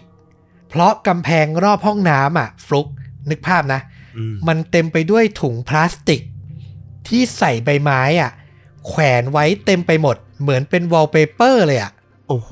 เขามีความผูกพันอะไรกับใบไม้อะถามเพิ่มอันนี้ต้อมรู้ไหมว่าใบไม้นี้ มันเป็นใบไม้จากต้นอะไรที่มันพิเศษผิดปกติไหมใบไม้ธรรมดาทั่วไปเลย จากต้นไม้ที่แบบเห็นได้ทั่วไปเลย แต่ดูดิดูการจัดเรียงเขาถุงมันซ้อนกันหนาแน่นเหมือนเขาตั้งใจจะใช้ถุงพวกเนี้ยเป็นแบบเหมือนที่กันเสียงอะนึกออกปะทำเป็นวอลเปเปอร์เลย อืม ไม่ให้แบบคนในบ้านหลังอื่นได้ยินเสียงจากภายในบ้านเขาอะ่ะ เจ้าหน้าที่อะนับถุงรวมๆกันได้มากกว่า 100 ถุงอะ่ะ ประหลาดมากนะครับ และเมื่อสำรวจต่อไปที่ห้องครัวก็ยิ่งแปลก เพราะในห้องครัวไม่มีอาหารเก็บไว้เลยครับอืมฮอฟแมนดำรงชีพโดยมีเพียงไอศครีมไม่กี่แท่งอะแช่ไว้ บวกกับซากกระลอกตายแล้วอะสองตัวอยู่ในช่องฟรีซ เขาดูผิดปกติมากเลยนะ เหมือนจิตใจเขาไม่ปกติเลยอะใช่ คือสำหรับเราอะเรื่องของคนที่เป็นแบบนี้มันน่าขนลุกมากจริง ๆ เจ้าหน้าที่สำรวจต่อนะ ไปยังชั้นใต้ดินของบ้าน และในที่สุดพวกเขาก็ได้พบกับสิ่งที่ตามหาครับ นั่นก็คือเด็กสาววัย 13 ปีที่หายไปอย่างซาร่าเมนาร์ดลูกสาวของทีน่าเฮอร์แมนนะนะ เธอถูกขังอยู่ที่ชั้นใต้ดินครับ ฮอฟแมนน่ะใช้เชือกมัดมือของเธออะติดไว้กับเตียง ซึ่งเตียงนั้นก็ไม่ใช่เตียงปกตินะ เป็นเตียงที่ทำมาจากใบไม้ครับอืมคือภาพที่เจ้าหน้าที่เห็นมันแบบประหลาดมากคือซาร่าเหมือนแบบ นอนอยู่แบบบนลังนกอะ่ะ นอกจากเนี้ยเธอไม่ได้สวมกางเกงนะ แต่เธอสวมถุงพลาสติก ที่ถูกเจาะรูสองรูอะให้ขาสอดเข้าไปได้อะ สภาพมันจะคล้ายๆ ผ้าอ้อมอะ อืมเธออยู่อย่างนั้นมา4-5วันน่ะโชคดีที่ร่างกายเธอไม่ได้รับบาดเจ็บอะไรร้ายแรงนะ แต่พอตรวจสอบภายหลังก็พบว่ามันมีร่องรอยของการถูกทารุณกรรมทางเพศอยู่ครับอืมซึ่งในวินาทีที่เจ้าหน้าที่พบตัวซาร่าเนี่ย เธอก็ดูค่อนข้างสับสน มึนงง และพูดแต่ความกังวลเกี่ยวกับเรื่องที่เธออะจะไปเรียนสาย คือเหมือนสติมันไม่ได้แบบอยู่กับเนื้อกับตัว ให้การวกวนแล้วอะ คือเธอไม่รู้เลยมันผ่านไปนานเท่าไหร่แล้ว แล้วไม่รู้เลยว่าเกิดอะไรขึ้นกับครอบครัวของตัวเองบ้างคำแรกที่เธอถามตำรวจนะก็คือถามว่าสุนัขของเธอเป็นยังไงบ้าง คือเธอกลัวว่าแมทธิวอะจะฆ่ามันไปแล้ว เธอบอกว่าพยายามทำทุกอย่างตามที่แมทธิวฮอฟแมนเนี่ยสั่ง เพราะหวังว่าเขาจะทำตามที่รับปากไว้ คือเขาบอกว่าจะปล่อยเธอออกไปจากที่เนี่ยก่อนวันคริสต์มาสขออีกทีซิว่าซาร่านี่อายุเท่าไหร่นะสิบสามป่ะ13ก็ยังเด็กอยู่นะ มัธยมต้นเท่านั้นเอง ก็เข้าใจได้ว่าเธอทำไมถึงแบบยอมเชื่อฟังคนร้ายอะเนาะใช่ นอกจากเนี้ยในบ้านยังพบอุปกรณ์ต่างๆ ที่ฮอฟแมนน่ะซื้อมาพร้อมๆกัน ทั้งถุงมือ เทปพันสายไฟ แล้วก็มีดอีก 2-3 เล่มนะครับ ซึ่งในระหว่างที่การค้นหาหลักฐานในบ้านเนี้ดำเนินไป ที่สถานีตำรวจการสอบปากคำก็เริ่มต้นขึ้น เบื้องต้นตำรวจเนี่ยตรวจสอบประวัติคุยกับเพื่อนบ้านของฮอฟแมนแล้วก็ได้รู้ข้อมูลเบื้องต้นว่าเขาอะดูมีความหลงไหลในเรื่องราวเกี่ยวกับต้นไม้อย่างเห็นได้ชัดเขาฆ่ากระลอกนะ ที่บอกว่าแช่ในช่องฟรีซอะคือฆ่าแล้วเพื่อนำมา รับประทานน่ะนอกจากนี้ยังมีต้นไม้ส่วนตัว ปลูกไว้ที่สวนหลังบ้านเป็นต้นใหญ่เลยนะ ซึ่งเขาอะชอบปีนขึ้นไปใช้เวลานอนเล่นบนนั้น นอกจากนี้หลังบ้านเขาที่เป็นสวนเนี่ยยังมีกับดักจับสัตว์ตัวเล็กๆ ไว้ทั่วสวน รวมถึงเขายังมักจะก่อกองไฟ และใช้ชีวิตภายนอกบ้านหลังบ้านเนี่ยอยู่บ่อยครั้ง นอกจากนี้พอสืบไปเจ้าหน้าที่ยังรู้ว่าเขาเคยทำงานเป็นผู้ดูแลต้นไม้ให้กับเมืองอะเป็นงานพาร์ทไทม์อีกด้วย คืออย่างที่บอกเมืองเนี้ยเมาท์เวอร์นอนมันมีป่ามีต้นไม้เยอะ ก็ต้องจ้างคนมาแบบคอยดูแลตัดตกแต่งเก็บใบไม้อะไรประมาณเนี้ยเขาก็เคยทำงานนี้นะครับ ต่อมาเมื่อสืบลึกลงไปอีก ก็พบว่าในปี 2001 ฮอฟแมนเคยต้องโทษจำคุกจากคดีวางเพลิง และโจรกรรมรถ โดยเขาอะขโมยรถออกมาจากบ้านหลังหนึ่ง ก่อนจะตัดสินใจเผาบ้านทั้งหลังอะเพื่อกลบเกลื่อนร่องรอยครับอืมเหตุการณ์ครั้งนั้นทำให้เขาต้องโทษจำคุก 8 ปีเต็ม คือเพิ่งออกมาจากคุกได้ไม่เท่าไหร่นะจำคุกช่วงปี 2001 ออกมาก็น่าจะปี 2009 เหตุการณ์มันเกิด 2010 นะครับ นอกจากเนี้ยเมื่อไปสอบถามเพื่อนบ้านคนหนึ่งของเขาที่ชื่อว่าดอนน่าเดวิส เธอเนี่ยเป็นคุณแม่ลูกหนึ่งนะ ได้เล่าว่าตัวฮอฟแมนน่ะชอบนั่งอยู่บนต้นไม้หลังบ้านทั้งวัน และทำเหมือนพยายามแอบฟัง แอบมองเข้ามาในบ้านของเธอ เขาดูแปลกมากๆ มากจนเกินไป ถึงขนาดที่ทุกครั้งที่ฮอฟแมนออกมาใช้ชีวิตที่สวน และปีนขึ้นต้นไม้ ดอน่าจะสั่งให้ลูกของเธอ ห้ามออกจากบ้านอย่างเด็ดขาด มีคนแบบนี้อยู่แบบใกล้บ้านนี่แบบน่ากลัวนะขนลุกเลยแบบที่เล่ามาเนี่ย ใช่เป็นลูกเป็นหลานเราเราก็ไม่ให้ออกไปเด็ดขาดเลยนะจริง ๆ แล้วในตอนที่ตำรวจจับกลุ่มตัวฮอฟแมนได้นั้น ต้องบอกว่าเขาอะกำลังตกงาน รถยนต์ก็กำลังจะถูกยึด แฟนสาวของเขาก็เพิ่งบอกเลิกเขาไป เพราะว่าถูกเขาอะใช้แขนรัดคอ จนเกือบจะตายอะหลังจากมีปากเสียงกันตั้งแต่วันที่ 24 ตุลาคม ดูจากสิ่งที่เขาเจออยู่ เจ้าหน้าที่ก็วิเคราะห์ได้ไม่ยากว่าการที่เขาบุกบ้านของทีน่า สาเหตุหลักๆ น่าจะมาจากการปล้นน่ะอยากปล้นอยากขโมยของมีค่านั่นแหละ อย่างที่เคยทำนะครับ แต่การสืบสวนหลังจากนั้นน่ะมันไม่คืบหน้าเลยฟลุก เพราะว่าฮอฟแมนน่ะตั้งแต่ถูกพาตัวมาที่สถานีเนี่ยนะ เขายังไม่เอ่ยปากพูด หรือตอบคำถามใด ๆ เจ้าหน้าที่เลยแม้แต่นิดเดียว คือนิ่งเงียบอย่างเงี้ยเหรอ มองเหม่อลอยอะไรประมาณนี้เลยนะ ใช่ นิ่งเงียบเลย เขาอะถูกขังในห้องขัง ข้ามคืนนะ จนถึงเช้าวันใหม่ กว่าจะเปลี่ยนใจยอมเปิดปากพูดและให้ความร่วมมือ เหตุผลที่เขายอมเพราะอะไรรู้ป่ะอืมเขาอ้างว่าตัวเองนอนฝันร้าย ฝันว่ายืนอยู่ในโรงงานแปลรูปอาหารน่ะ แล้วตัวเองอะก็เปิดดูถุงขยะใบหนึ่งแล้วก็พบ อวัยวะมนุษย์อะมากมายหลายชิ้น กองอยู่ในถุงใบนั้นน่ะหืมขนาดฝันยังโรคจิตเลยอะอืม คือสำหรับเขาเขาบอกว่ามันเป็นสัญญาณบอกว่า เขาต้องรีบสารภาพทุกอย่าง ก่อนที่ความรู้สึกผิดเนี้ยจะทำให้เขาเสียสติไป แต่เขามีเงื่อนไขที่แปลกประหลาดมาก ๆ นะ ในการจะสารภาพทุกอย่างกับตำรวจ เขาบอกว่า เขาจะเขียน บอกที่ซ่อนศพแล้วมอบให้กับทนายที่จะมาว่าความให้กับเขา จากนั้นน่ะเขาจะทำเป็นพยายามหลบหนีออกจากสถานีตำรวจเนี่ยนะ แล้วเจ้าหน้าที่อะต้องใช้ปืนอะ วิสามันเขาให้เขาตายซะโอ้โหเงินไขอะไรกันเนี่ย หลังจากเขาตายอะทนายจึงจะมีสิทธิ์ มอบรายละเอียดที่ซ่อนศพให้กับตำรวจ เนี่ยคือเงื่อนไขของคนที่ เราต้องพูดว่าโรคจิตอะจริงอืมเข้าใจเขาได้ยากมากเลยนะๆใช่ ซึ่งแน่นอนว่าเจ้าหน้าที่อะไม่บ้าจี้ทำตามแน่ ๆ พวกเขาก็หว่านล้อมฮอฟแมนต่อนะ ใช้เวลาต่ออีกสักพักเลย กว่าที่ฮอฟแมนจะตัดสินใจเล่าทุกสิ่งที่เกิดขึ้นจนได้ และสิ่งที่เรากำลังจะเล่าต่อไปเนี้ย มันคือมุมมองจากแมทธิวฮอฟแมนนะ เป็นคำสารภาพจากเขา เพราะฉะนั้นต้องวิเคราะห์ความจริงกันด้วยนะครับ ต้องใช้วิจารณญาณกันดีๆ อันนี้คือเล่าให้ฟังจากมุมมองที่เขาพูดเลยนะอืมอืมเขาบอกว่าคืนวันที่ 9 พฤศจิกายน ผมไปถึงป่าตรงข้ามบ้านหลังนั้น ก็คือบ้านของทีน่านะ ในเวลาเลยเที่ยงคืนเล็กน้อย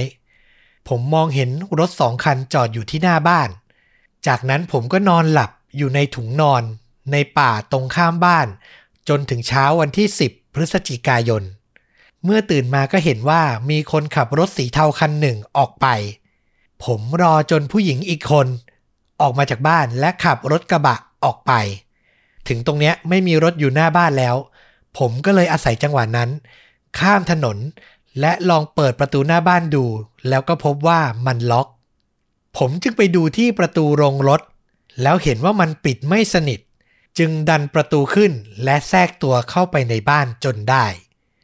ผมถีบประตูบ้านที่อยู่ในโรงรถนะ จนมันพังและเดินเข้าไป ตอนนั้นเป็นเวลาประมาณ 10โมงครึ่ง ผมมองไปรอบบ้าน จนแน่ใจว่าไม่มีใครอยู่ มันตื่นเต้นมากที่อยู่ในบ้านคนอื่น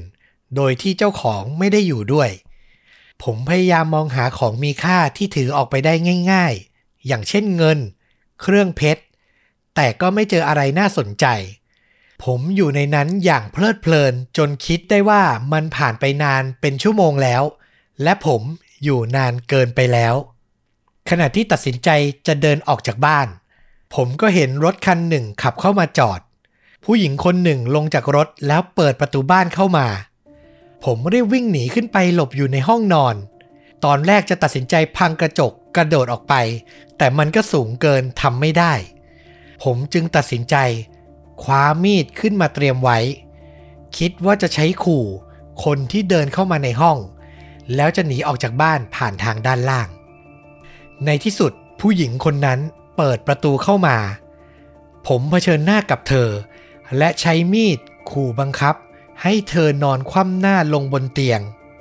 ผมพกกระบองมาด้วย คิดว่าจะใช้มันตีให้เธอหมดสติ แต่ไม่นานหลังจากนั้น เพื่อนเธออีกคนกลับเดินเข้ามาในห้อง ผมตกใจมาก ทั้งกังวลและหวาดวิตก ไม่รู้ว่าเธอมาจากไหนและจะทำอะไร สุดท้ายผมเลยตัดสินใจ ใช้มีดจ้วงแทงไปที่ผู้หญิงบนเตียงอืมบริเวณด้านหลังแถวแถวๆหน้าอก2-3ครั้ง ก่อนจะหันมาผลักผู้หญิงที่เพิ่งเข้ามา ล้มลงกับพื้น แล้วแทงเข้าไปที่หน้าอกของเธออีกสองสาครั้ง เธอกระเสือกกระสนวิ่งหนีออกจากห้อง แต่แทนที่จะออกจากบ้าน เธอกลับคลานเข้าไปในห้องนอนอีกห้องหนึ่ง ผมตามไปแทงเธอซ้ำแล้วกลับมาแทงผู้หญิงที่นอนบนเตียงซ้ำอีกครั้ง จนมั่นใจว่าทั้งคู่เสียชีวิตแล้ว หลังจากนั้นระหว่างที่ผมเดินไปมาในบ้านด้วยความสับสน ผมก็ตัดสินใจฆ่าสุนัขทิ้งอีกตัว เพราะมันเห่าไม่หยุด สุดท้ายผมคิดได้ว่าต้องทำลายหลักฐาน ตอนแรกผมอุ้มศพทั้งหมดไปใส่ท้ายรถ แล้วขับไปที่แอ่งน้ำที่อยู่ใกล้ๆ ตั้งใจว่าจะขับรถลงไปในน้ำแล้วว่ายน้ำหนีออกมา แต่ทว่าน้ำมันเย็นเกินไป ผมกลัวจะว่ายไม่ไหว จึงตัดสินใจขับกลับบ้านมา แล้วย้ายศพทั้งหมดไปที่ห้องน้ำก่อนจะค่อยๆ หั่นศพออกเป็นชิ้นๆ ใส่ถุงขยะที่แวะซื้อมา จากนั้นก็ขนมันทั้งหมดขึ้นรถทีละใบ เหลือถุงอีกสองใบจะหมด เวลานั้นเป็นเวลาเดียวกับที่ผมได้ยินเสียงเด็กๆ เดินเข้ามาในบ้าน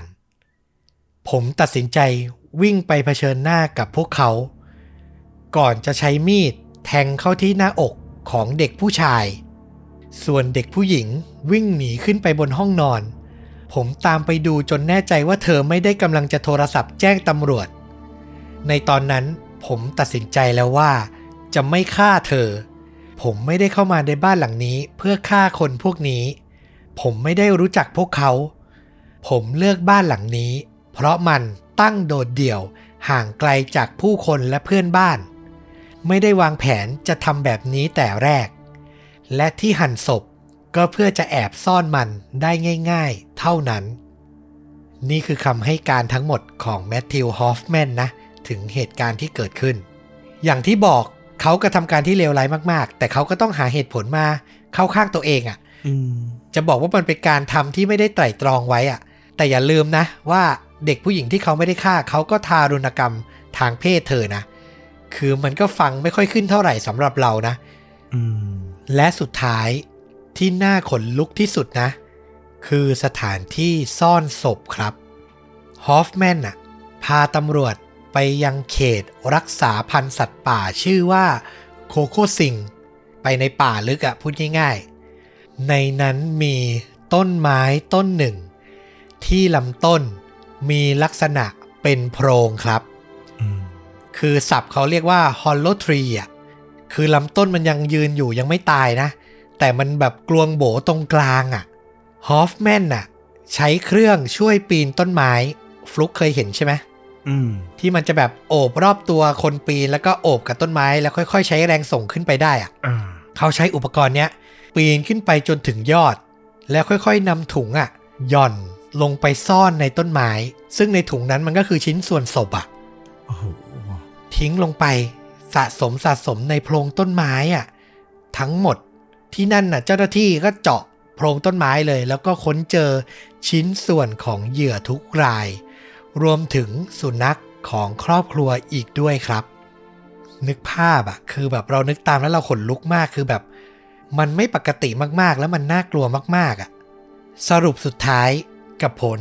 การตัดสินในศาลนะ วันที่ 6 มกราคมปี 2011 ศาลก็ตัดสินให้ฮอฟแมนรับโทษจำคุกตลอดชีวิต โดยไม่มีสิทธิ์อุทธรณ์นะครับ คือไม่มีสิทธิ์ออกจากคุกได้อีกแล้ว เราเชื่อว่าหลาย ๆ คนน่าจะคิดว่าต้องประหารอะอืมทำขนาดนี้ แต่เราเชื่อว่าส่วนหนึ่งก็น่าจะเพราะจิตแพทย์ ที่เขายืนยันว่าฮอฟแมนนะมีอาการ เรากลัวแปลได้ไม่ชัดเจนก็เลยขอพูดภาษาอังกฤษก่อน เขาบอกว่ามันเป็นอาการ very specific delusion of trees อื้อหือคือหลงหมกมุ่นกับต้นไม้อะแบบขั้นสุดอะประมาณนั้นนะครับสำหรับสาวน้อยที่รอดชีวิตมาได้อย่างซาร่าเมนาดอะนะ น่าเศร้าตรงนี้อีกอย่างหนึ่งคือ หลังจากนั้นเธอก็ต้องไปอาศัยอยู่กับพ่อแล้วก็แม่เลี้ยงรวมถึงพี่น้องต่างแม่นะ ในปี 2013อะ มันมีข่าวออกมาว่าแม่เลี้ยงของเธอถูกตำรวจตั้งข้อหาทำร้ายร่างกายเธอ คือเหมือนแบบไปอยู่กับครอบครัวใหม่ก็แบบไม่ค่อยดีสักเท่าไหร่ แต่สุดท้ายซาร่าก็ไม่เอาเรื่อง ก็คือยอมความเรื่องราวก็จบลงนะครับ แต่ทางการก็ออกคำสั่งห้ามแม่เลี้ยงอะเข้าใกล้เธอเด็ดขาด ในปัจจุบันก็ไม่รู้นะว่าแบบเธอเติบโตมาแล้วใช้ชีวิตอย่างไรอยู่กับใคร แต่ก็หวังนะว่าเธอน่าจะมีชีวิตที่ดีกว่านี้นะ เพราะแบบสิ่งที่เธอเจอมาตั้งแต่อายุ 13 นี่มันก็ต้องบอกว่าโหดร้ายมากจริง ๆนะครับ นี่แหละก็จบเรื่องราว Hollow Tree Murders นะครับ กับคนร้ายอย่างแมทธิวฮอฟแมนนะ อย่างที่เราบอกคือประเด็นในการถกเถียงด้านสังคมอะตอนนี้ไม่ค่อยมีแต่เราอยากเล่ามาก ๆ เพราะว่าเราอ่านแล้วมันขนลุกอะเออจริง ๆ มันเป็นการกระทำที่ประหลาดและน่ากลัวมากเข้าใจเขาได้ยากเหมือนกันนะ เอาจริง ๆ แล้วเนี่ย การกระทำและเหตุผลต่างๆ คือส่วนหนึ่งนะต้องบอกก่อนว่า เราคิดตามหลักเหตุผลนะ ในสิ่งที่เขาให้การเรื่องที่ว่าเขานอนอยู่ในป่าฝั่งตรงข้ามบ้าน เหตุผลที่เขาเข้าไป หรือแม้แต่การกระทำต่างๆที่เขาเล่ามา เราใช้สามัญสำนึกของคนปกติ เรารู้สึกว่ามันไม่สมเหตุสมผลเลยสักอย่าง เราแทบจะไม่เชื่อในสิ่งที่เขาเล่ามาเลยด้วยซ้ำๆอืมแต่ ในอีกทางหนึ่งเราก็มองกลับไปว่าโอเค ถ้ามันเป็นมุมมองของคนที่มันเป็นโรคหลงผิดอย่างที่ว่ามา เราว่าเหตุการณ์กับสิ่งที่เขามองเห็นหรือเขาเชื่อ มันอาจจะไม่ตรงกันก็ได้ คือเขาเข้าใจในเหตุการณ์ว่าเป็นอย่างนั้นจริง ๆ นั่นแหละ แต่สิ่งที่มันเกิดขึ้นจริง ๆอะ ซึ่งมันดันไม่มีพยานอื่นที่จะมาเล่าเพื่อขัดแย้งหรือโต้แย้งว่าสิ่งที่มันเกิดขึ้นมันไม่ได้ตรงกับความเข้าใจของเขาแบบนั้นน่ะมันไม่มีไง อืม อย่างไรก็ตามโดยสภาพและหลักฐานต่างๆ ที่มันปรากฏออกมาสุดท้ายแล้ว ก็ต้องยอมรับว่าเขาได้ลงมือก่อเหตุในสิ่งที่มัน โอ้โห สังคมยากที่จะให้อภัยจริง ๆอะนะ ถูกถูกต้องเลย คือสี่ชีวิตที่ได้รับผลกระทบสามคนเสียชีวิตอีกหนึ่งคนต้องเจอชีวิตที่แบบไม่เหลือใครแล้วอะ่ะเออ มันแย่มากจริง ๆ นะ แล้วที่สำคัญเลยที่พอจะแนะนำได้ก็คือเนี่ยแหละ ต้องสอดส่องให้ดีๆอะ่ะ คือคนแบบเนี้ยเราเข้าหาหรือพยายามทำความเข้าใจด้วยเหตุผลไม่ได้อะทำได้แค่ระแวดระวัง ซึ่งในบ้านเราถ้าดูตามข่าวชาวบ้านทั่วไปก็เจอคนประหลาดประหลาดอย่างเนี้ยค่อนข้างเยอะนะ อาจจะไม่ได้แบบรุนแรงถึงขั้นนี้ แต่มันก็แบบมีความน่ากลัวอยู่อะเออ ก็ต้องคอยสอดส่องคอยระแวดระวังกันนะครับ เออตอมพูดประเด็นนี้ขึ้นมาน่าสนใจดีเหมือนกัน คือในบ้านเราเองอะก็มีเยอะนะ เอาง่าย ๆ ว่าเราขับรถไปตามท้องถนนอะบางทีก็จะเจอคนที่แบบเดินอยู่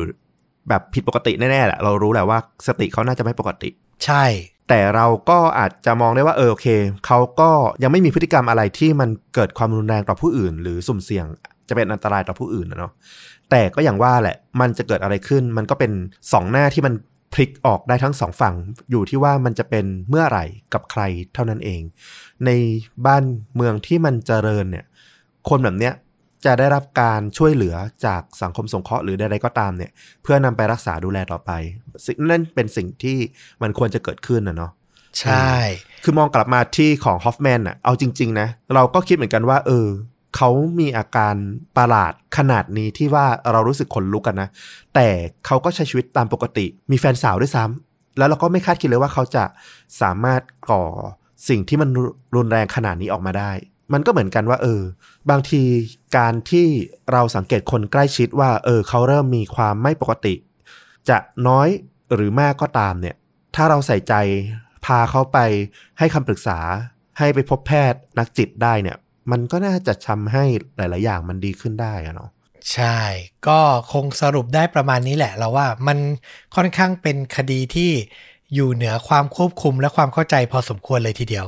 แต่มันมีความน่าสนใจในรายละเอียดอยู่ ก็เลยอยากนำมาถ่ายทอดนะครับสำหรับภาพยนตร์นะ เราก็ไม่ได้แบบไปเน้น แนะนำเกี่ยวกับภาพยนตร์ต้นไม้อะไรอย่างนี้นะ แต่แค่ว่าเราจับคอนเซปต์ความหมกมุ่นกับบางอย่างอะแล้วเรารู้สึกว่ามันน่าสนใจ ก็เลยอยากแนะนำหนังที่มีตัวเอกหมกมุ่นกับบางอย่าง แล้วมันดูน่ากลัวน่าขนลุก แล้วก็น่ารับชมนะครับ เรื่องแรกเนี่ยเป็นภาพยนตร์ในปี 2003 มีชื่อเรื่องว่า Willard Willard นำแสดงโดยนักแสดงแบบหน้ามีคาแรคเตอร์หน่อย ชื่อว่าคุณคริสปินโกลเวอร์เขาจะทำผมแสกกลางอะ่ะเนียบๆหน่อย ไม่แน่ใจนะว่าคุ้นเคยกันบ้างหรือเปล่า เป็นหนังที่ไม่ได้ฟอร์มใหญ่มาก แต่มันมีความน่าขนลุกแล้วเราดูแล้วเราแบบไม่ลืม เหมือนที่เราอ่านคดีนี้แล้วเราแบบไม่ลืมเลย คือเรื่องย่ออะมันก็เป็นเรื่องราวของชายหนุ่มวัย 30 ที่ชื่อวินลาดนี่แหละ ตัวเขาอะ อยู่ในบ้านที่แบบเหมือนพ่อเสียชีวิตไปแล้ว แต่ยังเห็นภาพหลอนวิญญาณพ่อมาตามรังควานตามเจ้ากี้เจ้าการกับเขาอยู่นะครับ แล้วไปอยู่ที่ทำงานอะ ก็เหมือนโดนเจ้านาย ซึ่งก็เป็นเพื่อนพ่อเก่า เหมือนก่อนตายพ่อฝากฝังไว้ให้เขาทำงานกับเพื่อนอะพูดง่ายๆ ก็ถูกโขกสับถูกใช้งานแบบไม่เป็นธรรมอะคือดูเป็นลูเซอร์ เป็นคนขี้แพ้นะ บุคลิกเขาก็อย่างที่บอก ไว้ผมแสกกลางนะ หน้าแบบนิ่งๆ ใส่สูตร ดูเป็นคนแบบไม่ค่อยเข้ากับโลกได้สักเท่าไหร่อะแต่เขาดันไปพบและสนิทกับหนูที่อยู่ใต้ถุนบ้านครับอื้อหือหนูเป็นฝูงอะ่ะ ชื่อเรื่องไทยมันคือ กองทัพอสูรสยองสี่ขา ทุกคนน่าจะพอนึกออกว่าในตอนท้ายเรื่องเนี่ย สิ่งที่เกิดขึ้นคือวินลาดอะ นำฝูงหนูของเขาอะออกมาแก้แค้นผู้คนที่กระทำต่อเขาอะแล้วนึกภาพนะ ถ้าคนไหนกลัวหนูเนี่ยเราว่าดูไม่ได้อะจริง ๆ มันไม่ใช่หนูน่ารักแบบแรดอะทูอีอะมันคือหนูสยองขวัญนนะครับ เนี่ยคือคนที่หมกมุ่นกับฝูงหนูในบ้านอะ เออใช้หนูในการแก้แค้นคนอื่นอะ เป็นหนังเขย่าวขวัญที่เรารู้สึกว่า น่ากลัวแล้วก็จริง ๆ เรื่องราวมันมีอะไรแบบสะท้อนสังคม เกี่ยวกับคนที่มันแบบว่าเข้ากับสังคมไม่ได้อยู่แหละ อยู่ในนั้นด้วยนะครับ อืมอืมอืมแล้วก็อีกเรื่องหนึ่งอ่าสำหรับใครเผื่อใครกลัวหนู ให้ดูอีกเรื่องหนึ่งใกล้เคียงกันอยู่ในปี 2002 อันเนี้ยน่าจะรู้จักมากกว่านำแสดงโดยดาราอารมณ์ดีผู้ล่วงลับอย่างโรบินวิลเลียมอืมใครจะรู้ว่าเขาเคยรับบทเป็นชายโรคจิตครับ ในภาพยนตร์เรื่อง One Hour Photo โฟโต้จิตแตก โรบินวิลเลียมเนี่ยรับบทเป็นชายหนุ่มชื่อว่าซีมัวแพริส เป็นพนักงานร้านรับล้างอัดรูปด่วนอะชั่วโมงเดียวได้อะอืมเออ ในแบบซูเปอร์มาร์เก็ตอย่างเงี้ยนะครับ แล้วเขาอะคือคลั่งไคล้หมกมุ่นกับงานของตัวเองมาก สิ่งที่เขาชอบทำคือ ล้างฟิล์มแล้วก็ดูชีวิตของคนในเมืองอะที่มาล้างอะอ๋อ ภาพในฟิล์มนะนะใช่ภาพที่ถ่ายมาเขาไปไหนมา เขามีชีวิตอย่างไร คือมุมหนึ่งก็ดูปกติ แต่มุมหนึ่งมันดูมีความจิตจิตๆอยู่นึกออกปะอืมแอบรู้เรื่องราวของคนอื่น ผ่านรูปที่เขาเอามาล้างอะ่ะ ซึ่งเขาอะจะหมกมุ่นอยู่กับครอบครัวครอบครัวหนึ่ง ที่มีพ่อแม่ลูกดูอบอุ่นมากนะ แต่วันหนึ่งอะเขาได้ล้างรูปที่ผู้หญิงคนหนึ่งอะเอามาล้าง แล้วทำให้เขารู้ว่าผู้หญิงคนนั้นน่ะ เป็นชู้กับ ผู้เป็นพ่อหรือเป็นหัวหน้าครอบครัว อืม แล้วมันทำให้เกิดเป็นความแค้นอะ เขารู้สึกว่าหัวหน้าครอบครัวเนี้ยไม่เห็นความสำคัญของการมีครอบครัวที่ดีใช่ไหม ถ้างั้นเขาจะล้างแค้นด้วยตัวเองอะ อืม คือจะทำให้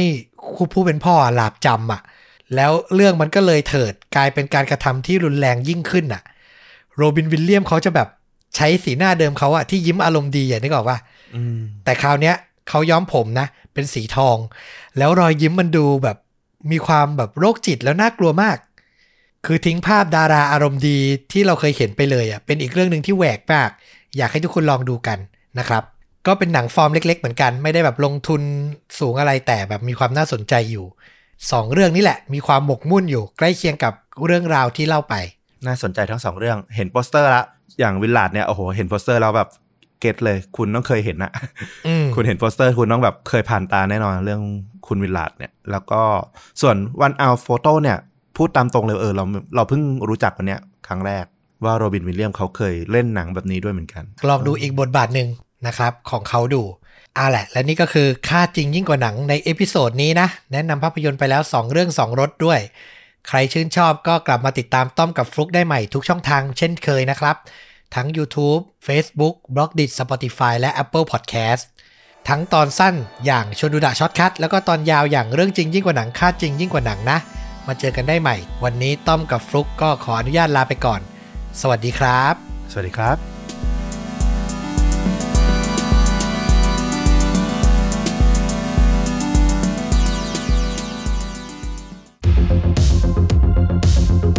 ชวนดูดะ shortcut พอดแคสต์เรื่องสั้นหลากแนว ฟังแล้วชวนลุ้น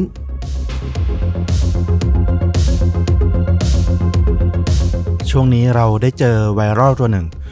ซึ่งหลายๆคนน่าจะพูดถึงอะเนาะต้อมเองก็น่าจะได้ดูมาเหมือนกัน ที่มี motto สำคัญพูดถึงอยู่ว่า ลูกคนรวยนะถ้าบ้านรวยอะถ้าไม่ทำตัวห่วยเกินไปยังไงก็ประสบความสำเร็จ อืมอันนี้พูดแบบสุภาพแล้วนะ เท่าที่เราจำได้มันไม่ใช่ห่วยนะ แต่โอเค อ่า เราเชื่อว่าทุกคนน่าจะอ๋อ คุณแวน คุณแวน คุณแวน คุณแวน ใช่ เราก็เลยไปเจอเรื่องราวชีวประวัติของเศรษฐีคนหนึ่งที่ขัดกับความเชื่อของคุณแวน พอสมควร เพราะเขาคนนี้บ้านไม่ได้รวย แต่เขาก็ทำตัวห่วยๆนะ จะเป็นยังไงบ้างเนี่ย เดี๋ยวต้องไปลองฟังกันดูว่าทำไมเขาถึงน่าสนใจขนาดนี้ ต้องพาต้อมกับคุณผู้ฟังไปที่ประเทศประเทศหนึ่ง ซึ่งเราไม่เคยพูดถึงเลยมั้ง ในทวีปแอฟริกาฝั่งตะวันตกนะ คือประเทศมาลีอืมประเทศมาลีนี่ก็เป็นประเทศที่ใหญ่เป็นอันดับ 8 นะ ในแอฟริกาแล้วก็มีพื้นที่กว้างมากเลยประมาณ1ล้าน2แสนกว่าตารางกิโลเมตร เทียบกันนี่คือประเทศไทยประมาณ 5 0 0แสนตารางกิโลเมตรเท่านั้นเองนะ โอ้โห เบิ้ลไปเกือบ 2 เท่ากว่า แล้วก็เมืองหลวงของประเทศมาลีเนี่ยก็มีชื่อว่าบามากู ส่วนพรมแดนเนี่ยถึงจะบอกว่าประเทศใหญ่มากแต่เอาจริงๆเนี่ยพื้นที่ของมาลีเนี่ยเกินครึ่งหนึ่งเนี่ยมันกินอยู่เข้าไปในทะเลทรายซาฮาราเนาะก็เรียกว่าแลนด์แคนพอสมควร มีพื้นที่ที่ประชาชนใช้อาศัยทำมาหากินได้เนี่ยไม่ได้เยอะมากขนาดนั้น เศรษฐกิจของประเทศมาลีก็เลยอยู่กับเรื่องของการเกษตรแล้วก็เหมืองแร่แต่ทรัพยากรที่ว่ามานี้ไม่เกี่ยวข้องกับผู้ชายคนนี้ที่เรากำลังจะพูดถึง เรื่องราวที่จะเล่าถึงในวันนี้เนี่ย มันเกิดห่างจากเมืองหลวง เมืองที่เจริญที่สุดของมาลีเนี่ยออกไปทางตะวันตกจนเกิดสุดขอบพรมแดนประเทศนะระหว่างมาลีกับเซเนกัลละณหมู่บ้านแห่งหนึ่งมีชื่อว่าดาเบีย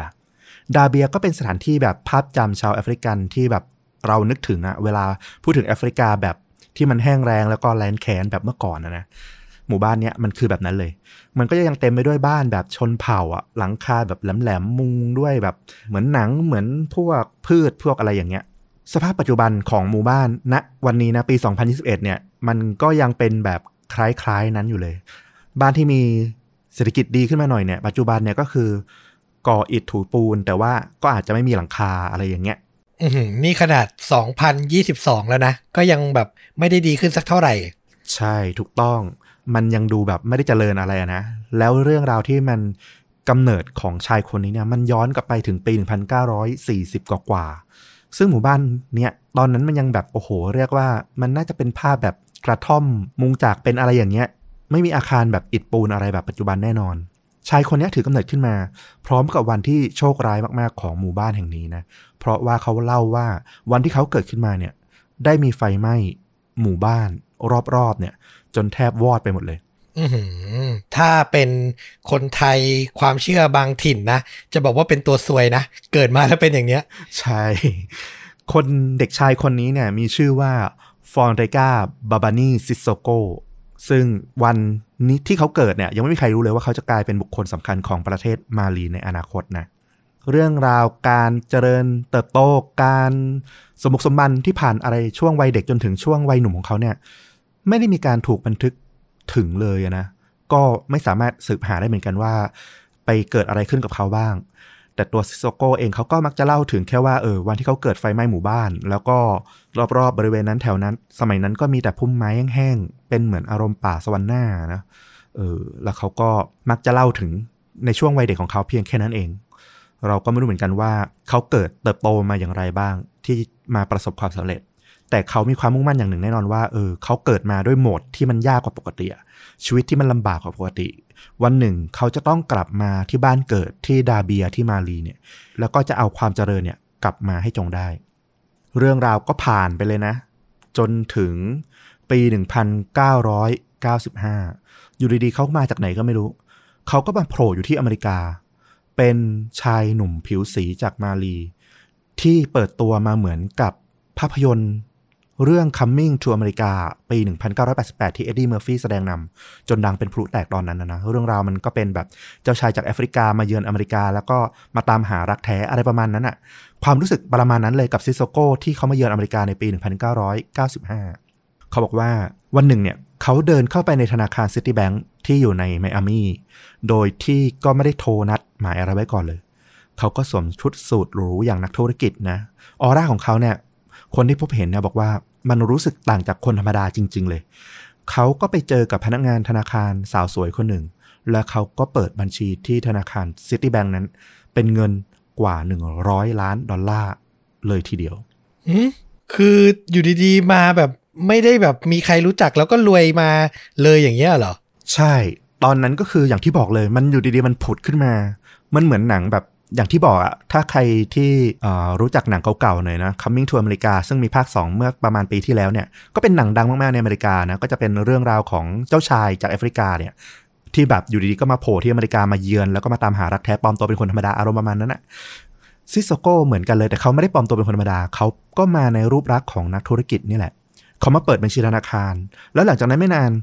ด้วยความประทับใจแรกนี่แหละเขาก็ได้แต่งงานกับพนักงานสาวสวยคนนั้นนะในที่สุด อืมแต่งงานกับพนักงานธนาคารเลย ใช่ซิโซโกเนี่ยเขาก็เริ่มลงทุนครั้งสำคัญนะ เพื่อบ้านเกิดของเขาหลังจากที่เขาบอกอยู่แล้วว่าเออถ้าเขาประสบความสำเร็จขึ้นมา วันหนึ่ง เขาจะทำให้บ้านเกิดเขาเจริญให้ได้ สิ่งที่เขาทำคือเขาไปซื้อเครื่องบิน ชื่อ Hawker s i d e l y เอ่รุ่น 125 ก็เป็นเครื่องบินมือสองนะ เพราะว่าซื้อมือหนึ่งเนี่ยมันก็คงแพงเกินไป แล้วก็ยังซื้อ Boeing 727 อีกคู่หนึ่งสองลำ แล้วเขาก็เปิดดำเนินการธุรกิจสายการบิน แห่งแอฟริกาตะวันตกที่ชื่อว่าแอร์ดาเบียขึ้นมาทันที แน่นอนคุณคุณชื่อ ตั้งชื่อตามหมู่บ้านที่เขาเกิดเลย เรียกว่าสำนึกรักบ้านเกิดมากๆนะ ธุรกิจการบินนี้ก็เปิดนำความมั่งคั่งเข้ามาสู่ประเทศมาลีนะ ที่ไม่มีพื้นที่ติดทะเลมาเลยเนี่ยได้มากขึ้นแล้วก็ยังนำความเจริญมาสู่ภูมิภาคแอฟริกาตะวันตกที่อยู่รายรอบด้วย แต่แล้วในเดือนกรกฎาคมปี 1996 นะ ถัดมาไม่กี่เดือนเท่านั้นเอง ซิโซโกก็เจอกับปัญหาทางกฎหมายในอเมริกา เพราะว่าเขาเนี่ยดันไปตัดสินใจซื้อเฮลิคอปเตอร์ฮูอี้ซึ่งก็ปลดประจำการจากสงครามเวียดนามอะเนาะจำนวนสองลำเพื่อเข้าเอามาใช้ ไม่แน่ใจว่าเขาตั้งใจซื้อเข้ามาทำไมกันแน่นะ แต่ว่าเหมือนจะมีข้อมูลหนึ่งบอกว่าเขาตั้งใจจะซื้อมาเพื่อเอามาใช้เป็นเฮลิคอปเตอร์ พยาบาลอะขนส่งผู้ป่วยอะไรประมาณนั้นนะในยามฉุกเฉิน มันก็มีข้อมูลงงๆเหมือนกันว่าเออแต่ไอ้ฮูอี้เนี่ยมันไม่ได้เหมาะกับการใช้ขนส่งนะมันใหญ่เกินไป ก็ไม่รู้เหมือนกันว่าจริง ๆเขาอยากซื้อมาทำอะไรกันแน่ แต่ด้วยแน่นอนว่ามันเป็นเครื่องบินที่สามารถเอามาติดอาวุธสงครามแล้วกลายเป็นพาหนะสงครามอะไรอย่างนี้ได้ มันก็ต้องใช้กฎหมายพิเศษในการนำเข้ามาซึ่งมันก็จะติดเรื่องปัญหาใบอนุญาตนำเข้าสินค้าแบบพิเศษนี่แหละอยู่ มันติดอยู่นานมากจนลูกน้องคนหนึ่งของซิโซโกเนี่ยก็พยายามเร่งดำเนินการให้ทันใจเจ้านายเนาะแล้วก็เลยตัดสินใจเสนอสินบน ติดสินบนเจ้าหน้าที่ไป 30,000 ดอลลาร์ กับเจ้าหน้าที่ศุลกากร ก็แน่นอนว่าถ้าเป็นประเทศอื่นหรือที่อื่นที่เขาเคยไปติดต่อมันอาจจะทำได้นะ แต่ที่อเมริกาเนี่ยลูกน้องของซิโซโกก็ถูกจับกลุ่มทันที และตอนนี้ตำรวจสากลหรืออินเตอร์โพเนี่ยก็ได้ออกหมายจับ ตัวซิโซโกเองด้วยในฐานะที่เป็นเจ้านายเป็นผู้บริหารจะบอกว่าไม่รับรู้ไม่รับผิดชอบก็ไม่ได้ ซึ่งซิโซโกในตอนที่ถูกตำรวจเข้าไปจับกลุ่มเนี่ยตอนนั้นเขาอาศัยอยู่ที่เจนีวาสวิตเซอร์แลนด์นะเขาเดินทางไปเปิดบัญชีธนาคารที่นั่น แล้วก็เพื่อไปคุยเรื่องของธุรกิจต่างๆ ที่นี่เขาก็ถูกตำรวจสากลตามจับ แต่เรื่องราวมันก็แบบเหมือนโมนะแม้จะติดคุกอยู่อะรอการส่งตัวข้ามแดนกลับมาที่ประเทศอเมริกาเพื่อดำเนินคดีต่อไปเนี่ย แต่มันก็หยุดความมีเสน่ห์ความ มีบารมีความร่ำรวยของซิโซโกเขาไม่ได้เลย ผู้คุมของเขาที่สวิตเซอร์แลนด์เนี่ยที่เจนีวาเนี่ยถึงกับเอ่ยปากขอร้องให้ทนายความของซิโซโกเนี่ยบอกว่าไม่ต้องรีบทำเรื่องส่งตัวกลับอเมริกานะ ให้อยู่ยาวๆไปได้ก็เลย เพราะตลอดเวลาที่เขาติดคุกถูกคุมขังตัวอยู่ที่นี่เนี่ยเขาจะสั่งอาหารชั้นเลิศจากปารีสอะ บินข้ามมาส่ง แล้วก็เลี้ยงพวกผู้คุมแทบทุกคืนเลย อ๋อ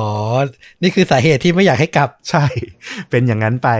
แต่ในที่สุดเขาก็ได้รับการเดินทางกลับอเมริกาเนี่ยเพื่อขึ้นศาลในคดีรับสินบนที่บอกเนี่ยในที่สุดอัยการแล้วก็รัฐบาลอเมริกาเนี่ยอยากเอาจริงเอาจังกับเรื่องนี้นะ อยากจัดการซิโซโกให้หนักให้หนักไปเลย ถึงแม้ว่าเขาจะไม่ใช่พลเมืองของประเทศอเมริกันก็ตาม เป็นชาวมาลีอยู่ แต่ทว่าซิโซโกเองเนี่ยก็ไม่ใช่คนที่ รวยแบบซื่อๆเขาก็มีความสัมพันธ์ผูกสัมพันธ์กับคนดังคนใหญ่คนโตในอเมริกาไว้ตลอดเวลาที่เขามาอาศัยอยู่ ซื้อใจด้วยความใจกว้างของเขาเนี่ยทำให้เขาเนี่ยมีมิสหายที่มี power ในอเมริกาหลายคน หนึ่งในนั้นเนี่ยคืออดีตวุฒิสมาชิกอเมริกาเลย อย่างวุฒิสมาชิกที่ชื่อว่าเบิร์สเบย์เนี่ยเขาก็เข้ามาช่วยเหลือเป็นที่ตกอกตกใจของอายการแล้วก็ศาลมากๆว่าโอ้โห คนระดับนี้เนี่ยมาช่วยเหลือชาวต่างชาติที่แบบจริง ๆ เพิ่งมาอยู่ได้แบบ ไม่ถึงกี่เดือนเองเนี่ย เออ เป็นคนสำคัญขนาดไหนที่ทำให้อดีตวุฒิสมาชิกสหรัฐเนี่ยลงมาช่วยเหลือเองกับมือเนี่ยได้ แล้วในที่สุดซิโซโกเองก็ได้รับอนุญาตนะให้ประกันตัวด้วยวงเงิน 20 ล้านดอลลาร์ ซึ่งต้องบอกว่าเป็นวงเงินที่เป็นสถิติยอดสูงสุดของเงินประกันเลยนะ ที่รัฐฟลอริดาในขณะนั้นเนี่ยเคยตั้งเอาไว้ซิโซโกก็รู้วิธีตอบแทนคนที่รักเขานะ ทีมทนายแล้วก็ผู้ที่ยื่นความช่วยเหลือมาให้กับเขาเนี่ยหลายคนก็ได้รับรถ Mercedes-Benz แล้วก็รถจากัวนะเป็นของขวัญตอบแทนน้ำใจเล็ก ๆ น้อยๆช่วงเวลาที่เขาถูกคุมตัวเนี่ยอาจทำให้เขาคิดอะไรได้บางอย่างเหมือนกันว่าเออ มันไม่มีอะไรแน่นอนในชีวิตเลยเขาก็รู้สึกว่าเออ มันอาจจะไม่มีวันพรุ่งนี้สำหรับเขาอีกก็ได้ เขาใช้เงินแบบเหมือนระบายอะระบายความอัดอั้นของเขา เขาใช้เงินประมาณครึ่งล้านเหรียญนะสหรัฐ ไปกับพวกร้านเครื่องประดับ อีกประมาณแสนห้าหมื่นเหรียญกับเสื้อผ้า แล้วก็อีกหลายแสนเหรียญสหรัฐเนี่ยกับร้านต่างๆ อีกมากมาย โดยเฉพาะเรื่องของรถยนต์ ผู้ชายกับรถยนต์นี่เป็นของอะไรที่ขาดกันไม่ได้เลยซิสโกเองก็เช่นกัน เขาจะไปที่โชว์รูมแล้วก็จะชี้นิ้วนะ สั่งซื้อรถคราวละ3ามสี่คันเป็นอย่างน้อยนะ ทุกครั้งแล้วก็มาแบบเนี้ยทุกสัปดาห์ พนักงานบอกว่า เขาเนี่ยมาซื้ออยู่อย่างเงี้ย นับรวมๆกันได้แล้วเนี่ย น่าจะมากถึง35คันเลยทีเดียวอื้อหือนี่ซื้อเอามันแล้วไม่ได้ซื้อมาใช้งานแล้วอะ่ะ ใช่ ตอนนี้เนี่ยเรียกว่าชาวไมอามี่อะได้รู้จักราชาคนใหม่ของเขาละ ด้วยชื่อเสียงหลังจากที่มีข่าว เรื่องข้อปัญหาต่างๆ จนถึงแบบมีอดีตวุฒิสมาชิกเข้ามาช่วยเหลือ แล้วแบบหลังจากนั้นเขาออกมาใช้จ่ายเงินแบบราชา ตอนนี้ชาวเมืองไมอามี่แทบทุกคนรู้จักเขาละ ซิโซโก้ก็ได้แต่งงานกับผู้หญิงอีกหลายคนเลยนะ คือเขาคงไม่ได้จดทะเบียนตามกฎหมายสหรัฐอะก็คงอารมณ์แบบเข้าพิธีแต่งงานแล้วก็รับเป็นภรรยาอะไรอย่างเงี้ย แค่นั้น ใครที่เขาชอบพอเนี่ยเขาก็มักจะได้รับความรักกลับคืนมาอย่างง่ายดายแน่นอนแหละ เขาเช่าอพาร์ตเมนต์ถึง 23 หลังในไมอามี่นะ เพื่อให้ภรรยาของเขาเนี่ยได้อาศัยอยู่ ซึ่งก็ไม่รู้เหมือนกันว่าจริง ๆ แล้วเขามีภรรยาทั้งหมดกี่คนกันแน่นะ อันนี้หาข้อมูลไม่ได้เหมือนกัน เขาถูกคนรอบตัวเนี่ยมองว่าเป็นแบบเพลย์บอยเลย ทั้งออร่าของความหล่อแต่งตัวมีสไตล์ การพูดจาที่มีเสน่ห์แล้วก็เงินมากมายที่เขาพร้อมโปรยหว่านอย่างใจกว้าง ธุรกิจที่เขาลงมือลงทุนลงไปเนี่ยหลายอย่างก็ประสบความสำเร็จมาก เป็นกอบเป็นกำเรียกว่าในช่วงไม่กี่เดือนที่เขามาอยู่อเมริกาเนี่ยเขาดวงขึ้นสุดๆทำอะไรก็ดีไปหมด ขนาดว่าไปตกพลาดเรื่องของการติดสินบน โดนคดีติดคุกอะไรมาแล้วเนี่ย เขาก็ยังกลับมาได้อย่างแบบโอ้โห สวยงามมาก ๆ อย่างนี้ แต่เขาก็ยังไม่ลืมนะว่า ถึงจะได้รับการประกันตัวเนี่ย แต่ว่าคดีความมันก็ยังเป็นชนักติดหลังอยู่อะ่ะ มันไม่เคลียร์ไม่ขาดสักที เขาจะใช้ชีวิตแบบเหมือนไฮโซอยู่ในกลางสังคมอเมริกัน แบบนี้มันก็ไม่ค่อยภาคภูมิใจเท่าไหร่ เขาก็เลยคิดกลยุทธ์ขึ้นมา เขาเชื่อว่าการประชาสัมพันธ์ภาพลักษณ์ที่ดีเนี่ย น่าจะช่วยเปลี่ยนมุมมองของศาล แล้วก็ชาวเมืองไมอามี่เนี่ยต่อตัวเขาได้มากขึ้น เขาใช้เงินนะสี่แสนกว่าเหรียญสหรัฐ มอบให้กับวงดนตรี มัธยมของเมือง ที่จะต้องเดินทางไปนิวยอร์กเนี่ยเพื่อไปเล่นในขบวนพาเหรดวันขอบคุณพระเจ้าของสหรัฐอเมริกา นี่อารมณ์ก็คล้ายๆ นักธุรกิจนักบุญอะไรประมาณนั้นนะ ยื่นมือเข้าไปช่วยเหลือออโรงเรียนนักเรียนที่กำลังประสบปัญหาขาดเงินทุน แล้วนอกจากนี้ในวันพฤหัสบดีก่อนที่จะมาถึงวันตัดสินเนี่ยเขายังขับรถไปรอบๆเมืองเนี่ยเพื่อเอาเงินเนี่ยไปมอบให้กับพวกคนเร่ร่อนตามที่ต่างๆ รอบๆเมืองเลยทีเดียว เชื่อกันว่าเขาใช้เงินไปราวๆ น่าจะไม่น้อยกว่า 14 ล้านดอลลาร์นะตลอดระยะเวลาที่เขาอาศัยอยู่ในไมอามี่เพียงประมาณ 10 เดือนเท่านั้นเองรวยไม่บรรยาบรรยังจริงอืม แล้วก็ในวันขึ้นศาลเนี่ยเขาก็ปฏิเสธข้อเสนอแนะของทางทนายนะ ที่แบบหาวิธีทางสู้ให้เขาพ้นผิดเขาปฏิเสธบอกว่าไม่ต้องหรอก ผมขอสารภาพผิดยืดอกรับผิดจริง ๆ แบบเนี้ยมันสวยงามมันเท่กว่า ดีกว่าไปฝืนทำตัวเหมือนไปเล่นเล่เพราะคนรวยไง เพราะคุณรวยไงคุณเลยรอดจากกฎหมาย คุณเลยพ้นผิด เขาไม่ต้องการอะไรแบบนั้น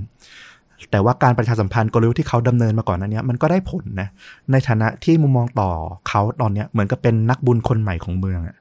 มันก็ทำให้ศาลเนี่ยตัดสินโทษจำคุกเขา 43 วัน แล้วก็ปรับแค่เพียง 250,000 ดอลลาร์เท่านั้นนะซึ่งจริงๆเนี่ยสหรัฐอาจจะต้องการเนประเทศเขาออกประเทศไปเลยก็ได้ในช่วงแรก แต่พอมาเจอลูกนี้นะศาลก็เลยตัดสินออกมาที่ค่อนข้างจะเป็นประโยชน์กับทางซิโซโกมากขึ้น นอกจากนี้เนี่ย เขายังไม่ได้ติดคุกเต็มจำนวนวัน 43 วันด้วยนะ เพราะเขาไปเสนอเงินบริจาค 1 ล้านเหรียญสหรัฐเนี่ยเพื่อช่วยเหลือองค์กรสำหรับคนไร้บ้านในไมอามีด้วยทำให้ศาลเนี่ยลดโทษจำคุกของเขาเหลือแค่ครึ่งเดียวเท่านั้นด้วยๆโอ้โหยี่สิบกว่าวันได้ ใช่ ดีไม่ดีผู้คุมอาจจะบอกว่าติดเพิ่มเถอะอาจจะได้กินของจากปารีสทุกคืนอีกเหมือนกันไม่รู้เหมือนกัน และพอเขาออกจากคุกออกมาเนี่ย เขาก็เดินทางกลับ ประเทศมาลีบ้านเกิดทันทีนะหลังจากนั้นไม่นาน โดยที่เขาตลอดชีวิตของเขาเนี่ยก็ไม่เคยกลับมาเยือนสหรัฐอเมริกาอีกเลย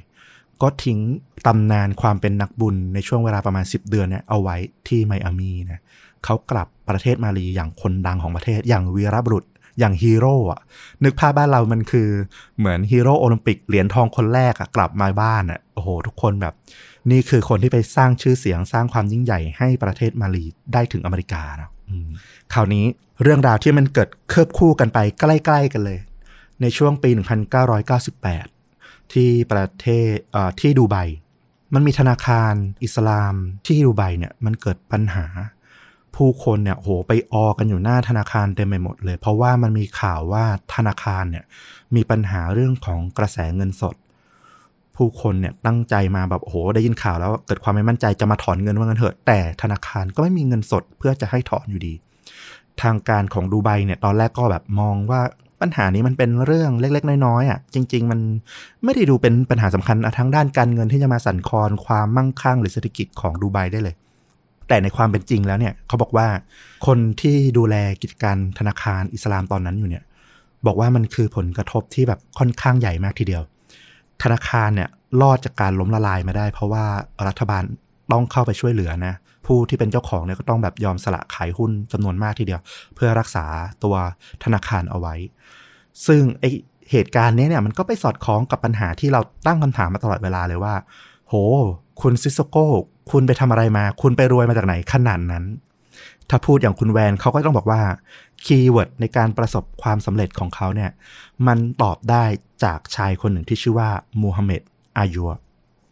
ย้อนกลับไปเมื่อเดือนสิงหาคมปี 1995 นะ ก่อนที่เขาจะเดินทางไปที่สหรัฐอเมริกาซิโซโก้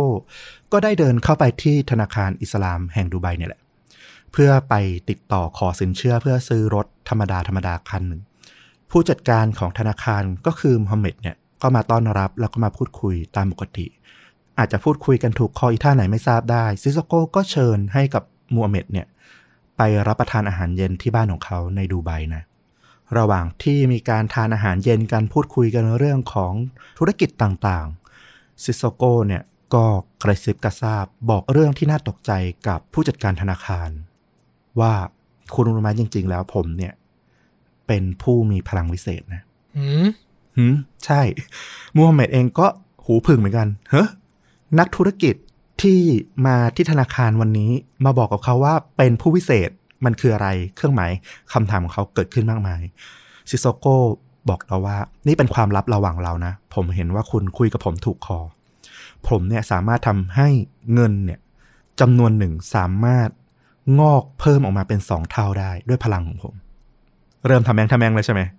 สุด มูฮัมเหม็ดเองก็สงสัยเหมือนกัน แต่อาจจะด้วยความที่คุยกันถูกคอมากๆ แล้วก็ซิโซโก้ดู เป็นคนที่ไม่ได้น่าจะเป็น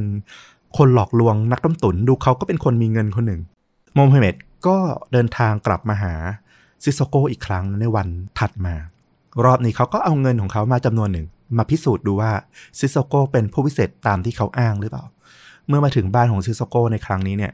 เขาก็ได้พบกับผู้ชายคนหนึ่งวิ่งออกมาจากห้องของซิโซโก้นะแล้วก็พูด มาคุยกับเขาคุยกับมูฮัมเหม็ดว่า โห เงินน่ะมันงอกได้จริงๆนะ แต่ว่าคุณน่ะต้องระวังหน่อย คุณก็มาทำให้เงินมันงอกเพิ่มใช่ไหมเนี่ยวิญญาณของทางฝั่งอิสลามนะเขาก็เรียกว่าจินนะก็บอกว่าคุณต้องระวังหน่อยนะ วันนี้จินท่านดูอารมณ์ไม่ค่อยจะดีเท่าไหร่ อยากเข้าไปทำให้เขาโกรธมูฮัมเหม็ดได้ยินอย่างนั้นก็เลยแบบโอเค เกิดความเริ่มหวั่นใจเริ่มเชื่อนิดๆละเฮ้ยมันมีคนมารอง ไม่ใช่แค่เรา หรือมันจะจริง เขาก็เลยเอาเงินให้กับซิสโก้แล้วก็ให้ซิสโก้เข้าไปทำพิธีโดยที่ไม่ตามเข้าไป เพราะว่ากลัวว่าจะทำให้จินเนี่ยโกรธมูฮัมเหม็ดบอกว่าระหว่างที่เขานั่งรออยู่ด้านนอกห้องเนี่ยเขาเห็นว่ามันมีทั้งแสงไฟ ทั้งควัน ทั้งเสียงกรีดร้องแปลกๆ ที่มันไม่ใช่เสียงของมนุษย์เกิดขึ้นภายในห้องนั้น จากนั้นมันก็เงียบลงอย่างน่าประหลาดใจ ไม่นานซิสโก้ก็เดินออกมาจากห้อง พร้อมกับเงินจำนวนสองเท่าจากเดินที่มูฮัมเหม็ดเอามา ตอนนี้มูฮัมเหม็ดแบบโอ้โห เรียกว่าตื่นตาตื่นใจตกตะลึง เชื่อเต็มที่ไปแล้วว่า โอ้โห ซิสโก้คือผู้พิเศษจริง ๆ และก็ตามคาดนะ หลังจากนั้นไม่นาน นอกจากเงินส่วนตัวแล้ว เราจะหยุดความมั่งคั่งอยู่กับเพียงแค่นี้ทำไม การลงทุนย่อมมีความเสี่ยงมูฮัมเหม็ดนอกจากใช้เงินของตัวเองแล้วเนี่ยเขายังเอาเงินจากธนาคารที่เขาดูแลเนี่ย มาลงทุนกับซิสโก้ในเรื่องของเศรษฐศาสตร์มนต์ดำอันนี้ มากขึ้น เขาบอกว่าระหว่างปี 1995 ยาวไปถึงปี 1998 มูฮัมหม็ดเนี่ยได้ทำการโอนเงินจากธนาคารนะ ไปให้กับซิสโก้เนี่ยมากถึง 183 ครั้ง เข้าไปบัญชีต่างๆ ของซิสโก้ที่เปิดใหม่ ที่อเมริกาที่สวิตแล้วก็ที่อื่นๆเนี่ยรวมกัน 183 ครั้ง นอกจากนั้นยังมีหนี้ค่าบัตรเครดิตอีก จำนวนมากเลยทีเดียว ที่ทางซิโซโกเนี่ยได้นำไปใช้ แน่นอนว่าทั้งหมดเนี่ยมูฮัมเหม็ดเป็นคนที่ต้องรับผิดชอบ ตอนนี้พอมันเกิดปัญหาธนาคาร รับรู้แล้วว่ามันมีปัญหาเงินหายเงินสดหายไปจากธนาคารในปี 1998 ก็เริ่มมีการทำการสืบสวน และแน่นอนมูฮัมหม็ดก็ไม่รอดอยู่ล้วในฐานะที่เขาเป็นผู้จัดการก็ไม่มีทางที่เขาจะปฏิเสธ ว่าไม่รู้ไม่เห็น ในที่สุดเขาก็สารภาพ ตอนแรกเขาก็อายนะที่จะบอกว่าเออเขา หลงเชื่อกับเรื่องเวทมนต์เรื่องไสยศาสตร์เรื่องจินอะไรอย่างเงี้ยเขาก็แบบเกิดความอายขึ้นมาว่าเออพลาดไปละ ไม่กล้าบอกใครว่าเขาสูญเงินไปทั้งหมดเท่าไหร่กันแน่ จนตอนหลังถูกบีบเค้นถูกคั้นมากๆเขาเขาก็เลยเขียนลงเศษกระดาษ แล้วก็มอบให้กับเพื่อนดูว่าเขาเสียเงินให้กับซิสโก้ไปทั้งหมดมากถึง 242 ล้านเหรียญสหรัฐเลยทีเดียว บ้าไปแล้ว เชื่อหมดหัวใจเลยอะ่ะ ใช่ และที่มันต้องยอมรับขึ้นมาเพราะว่าในปี 1998 เนี่ย ซิโซโกเดินทางไปอยู่มาลีละ และเขาก็ไม่รับโทรศัพท์ของมูฮัมหมัดอีกเลย รวมถึงแน่นอนไม่มีเงินโอนกลับมาให้เขาเลย สักบาท สักดอลลาร์เดียวมูฮัมหมัดถูกตัดสินในข้อหาช่อโกงนะ แล้วก็ถูกจำคุก 3 ปี นอกจากนี้ยังมีเกล็ด ว่าเขาน่าจะถูกศาลบังคับให้ไปทำพิธีเหมือนไล่ผีอะตามที่เขาเชื่อว่าเขาถูกมนต์ดำอะไรอย่างเงี้ยเออ เรื่องเนี้ยกลับมาที่ซิสโกแน่นอนว่าซิสโกเป็นมหาเศรษฐีที่ไม่เคยต้องติดคุกจากเรื่องนี้เลยแม้แต่วันเดียว คือที่มาลีก็ไม่ได้มีกฎหมายส่งตัวผู้ร้ายข้ามแดนใดถูกต้องและที่สำคัญรู้ไหมว่าหลังจากที่เขากลับไปที่มาลีเนี่ย เขาไปสมัครเป็นสสนะ แล้วก็ได้เป็นสสต่อเนื่องยาวมาถึง 12 ปีเลย คือตั้งแต่ปี 2002 ถึง 2014อะเป็นสสมาตลอด คือระหว่างที่เป็นสสเนี่ยมีเอกสิทธิ์คุ้มครองไม่ถูกส่งตัวแน่นอนอยู่ละไม่ว่าจะตอนหลังมารีจะไปทำสัญญาผู้ร้ายข้ามแดนอะไรขึ้นมาเนี่ยก็ไม่มีทางถูกส่งตัวอยู่แล้วด้วยเอกสิทธิ์สสของเขา แล้วก็หลังปี 2014 เนี่ยมารีก็เกิดความวุ่นวายในประเทศนะ เกิดสงครามแบ่งแยกดินแดนอะไรเงี้ย ซิโซโกเองก็ไม่ได้เป็นสสแล้ว แต่เขาก็อยู่แบบเหมือนเป็นตำนานไปแล้วอะอยู่เป็นเหมือนผู้มีอิทธิพลในประเทศอะเขากลับไปอยู่ที่ดาเบียนะ หมู่บ้านบ้านเกิดของเขา แล้วก็ใช้ชีวิตอย่างสงบ แน่นอนว่าคนที่เดือดร้อนก็มีแค่คนเดียวและตอนนี้คือธนาคารอิสลามแห่งดูไบที่ยังคงต้องไล่ตาม ฟ้องเขาพยายามจับตัวเขาผ่านศาลให้ได้ เพราะว่าเงินที่มันหายไป 240 ล้านเนี่ย มันเป็นหนี้ศูนย์ที่แบบไม่มีทางได้คืนมาเลย เป็นตลกร้ายระดับโลกเลยนะเนี่ย คือเราอะไม่ค่อยเซอร์ไพรส์กับการที่บอกว่าผู้จัดการธนาคารเชื่อเท่าไหร่ คือ เคยดูข่าวอ่านข่าวมาเยอะเห็นมาเยอะเคสที่เราคนนอกอะ พูดได้ว่า เฮ้ยเชื่อได้ไงโง่จังอืมแต่ถ้าเราไปอยู่ในสถานะนั้นจริง ๆ อะ คือมันเหมือนพอมันฝังใจไปแล้ว ฝังหัวไปแล้วอะ มันก็หลงไปได้นะจริง ๆ เราเข้าใจเลยอะอืมเออแต่คือเราเอามาเล่าเรื่องมาฟังกันทีหลัง เราก็จะรู้สึกว่าเฮ้ย เป็นเราเป็นฉันฉันไม่เชื่อหรอก แต่ไม่แน่นะ ใครจะไปรู้ เราอาจจะตกเป็นเหยื่อของคนประมาณเนี้ย ในสักวันก็ได้นะเออต้องระวัง เออ จริง ๆ มันมีเกรดเพิ่มขึ้นด้วยนะปี 2018 เขามีนักข่าวจากทางอังกฤษเนี่ยเขาเดินทางไปมาลีเพื่อไปสัมภาษณ์ซิโซโกนะก็เหมือนเขาจะปฏิเสธนะ ว่าเขาไม่เคยใช้พวกเสศาสตร์มนต์ดำตามที่โมฮัมเหม็ดอ้าง เขายังชี้ให้เห็นข้อน่าสงสัยเพิ่มเติมด้วยว่า อย่างที่ต้อมพูดแหละว่า ใครมันจะมาเชื่อเรื่องไสยศาสตร์มนต์ดำอันนี้เขามองในแง่ว่าเออ คนระดับโมฮัมเหม็ดผู้จัดการที่ดูแลธนาคารใหญ่ขนาดนั้นอะ จะมาเชื่อโดนหลอกกับเงินเล็กๆน้อยๆแบบงอกเป็นสองเท่าอย่างเงี้ยมันเป็นไปไม่ได้ อีกอย่างมันไม่มีทางอยู่แล้วที่ มูฮัมเหม็ดเพียงคนเดียวเนี่ยจะเบิกจ่ายเงินของธนาคารออกมาได้มากถึง 200 กว่าล้าน มันมีกระบวนการที่มากกว่านั้น และเขาไม่ใช่คนผิดเขาว่าอย่างนั้นก็น่าสงสัยนะ แต่ก็โอเคก็จบไปที่ว่า เออ มันก็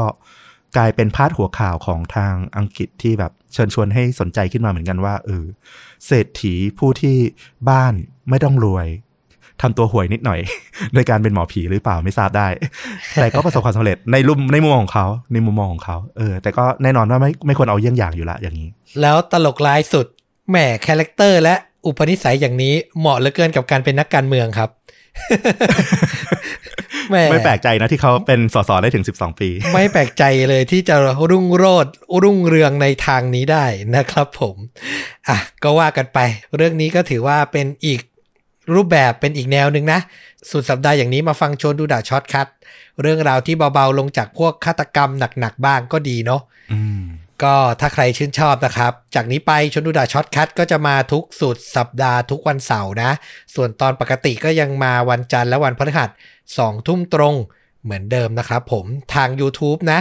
ส่วนช่องทางอื่นไม่ว่าจะเป็น Spotify Apple Podcast หรือ b l o g d i t ก็จะมาช้ากว่าวันหนึ่งนะครับ ใครอยากฟังเร็วๆ ก็เข้ามาติดตามกันใน YouTube นะครับผม เอาล่ะ และนี่ก็คือชวนดูดะ shortcut เรื่องสั้นหลากหลายแนวฟังแล้วชวนลุ้นตอนแรกของปี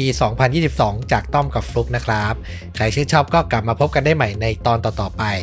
วันนี้ลาไปเพียงเท่านี้ สวัสดีครับ สวัสดีครับ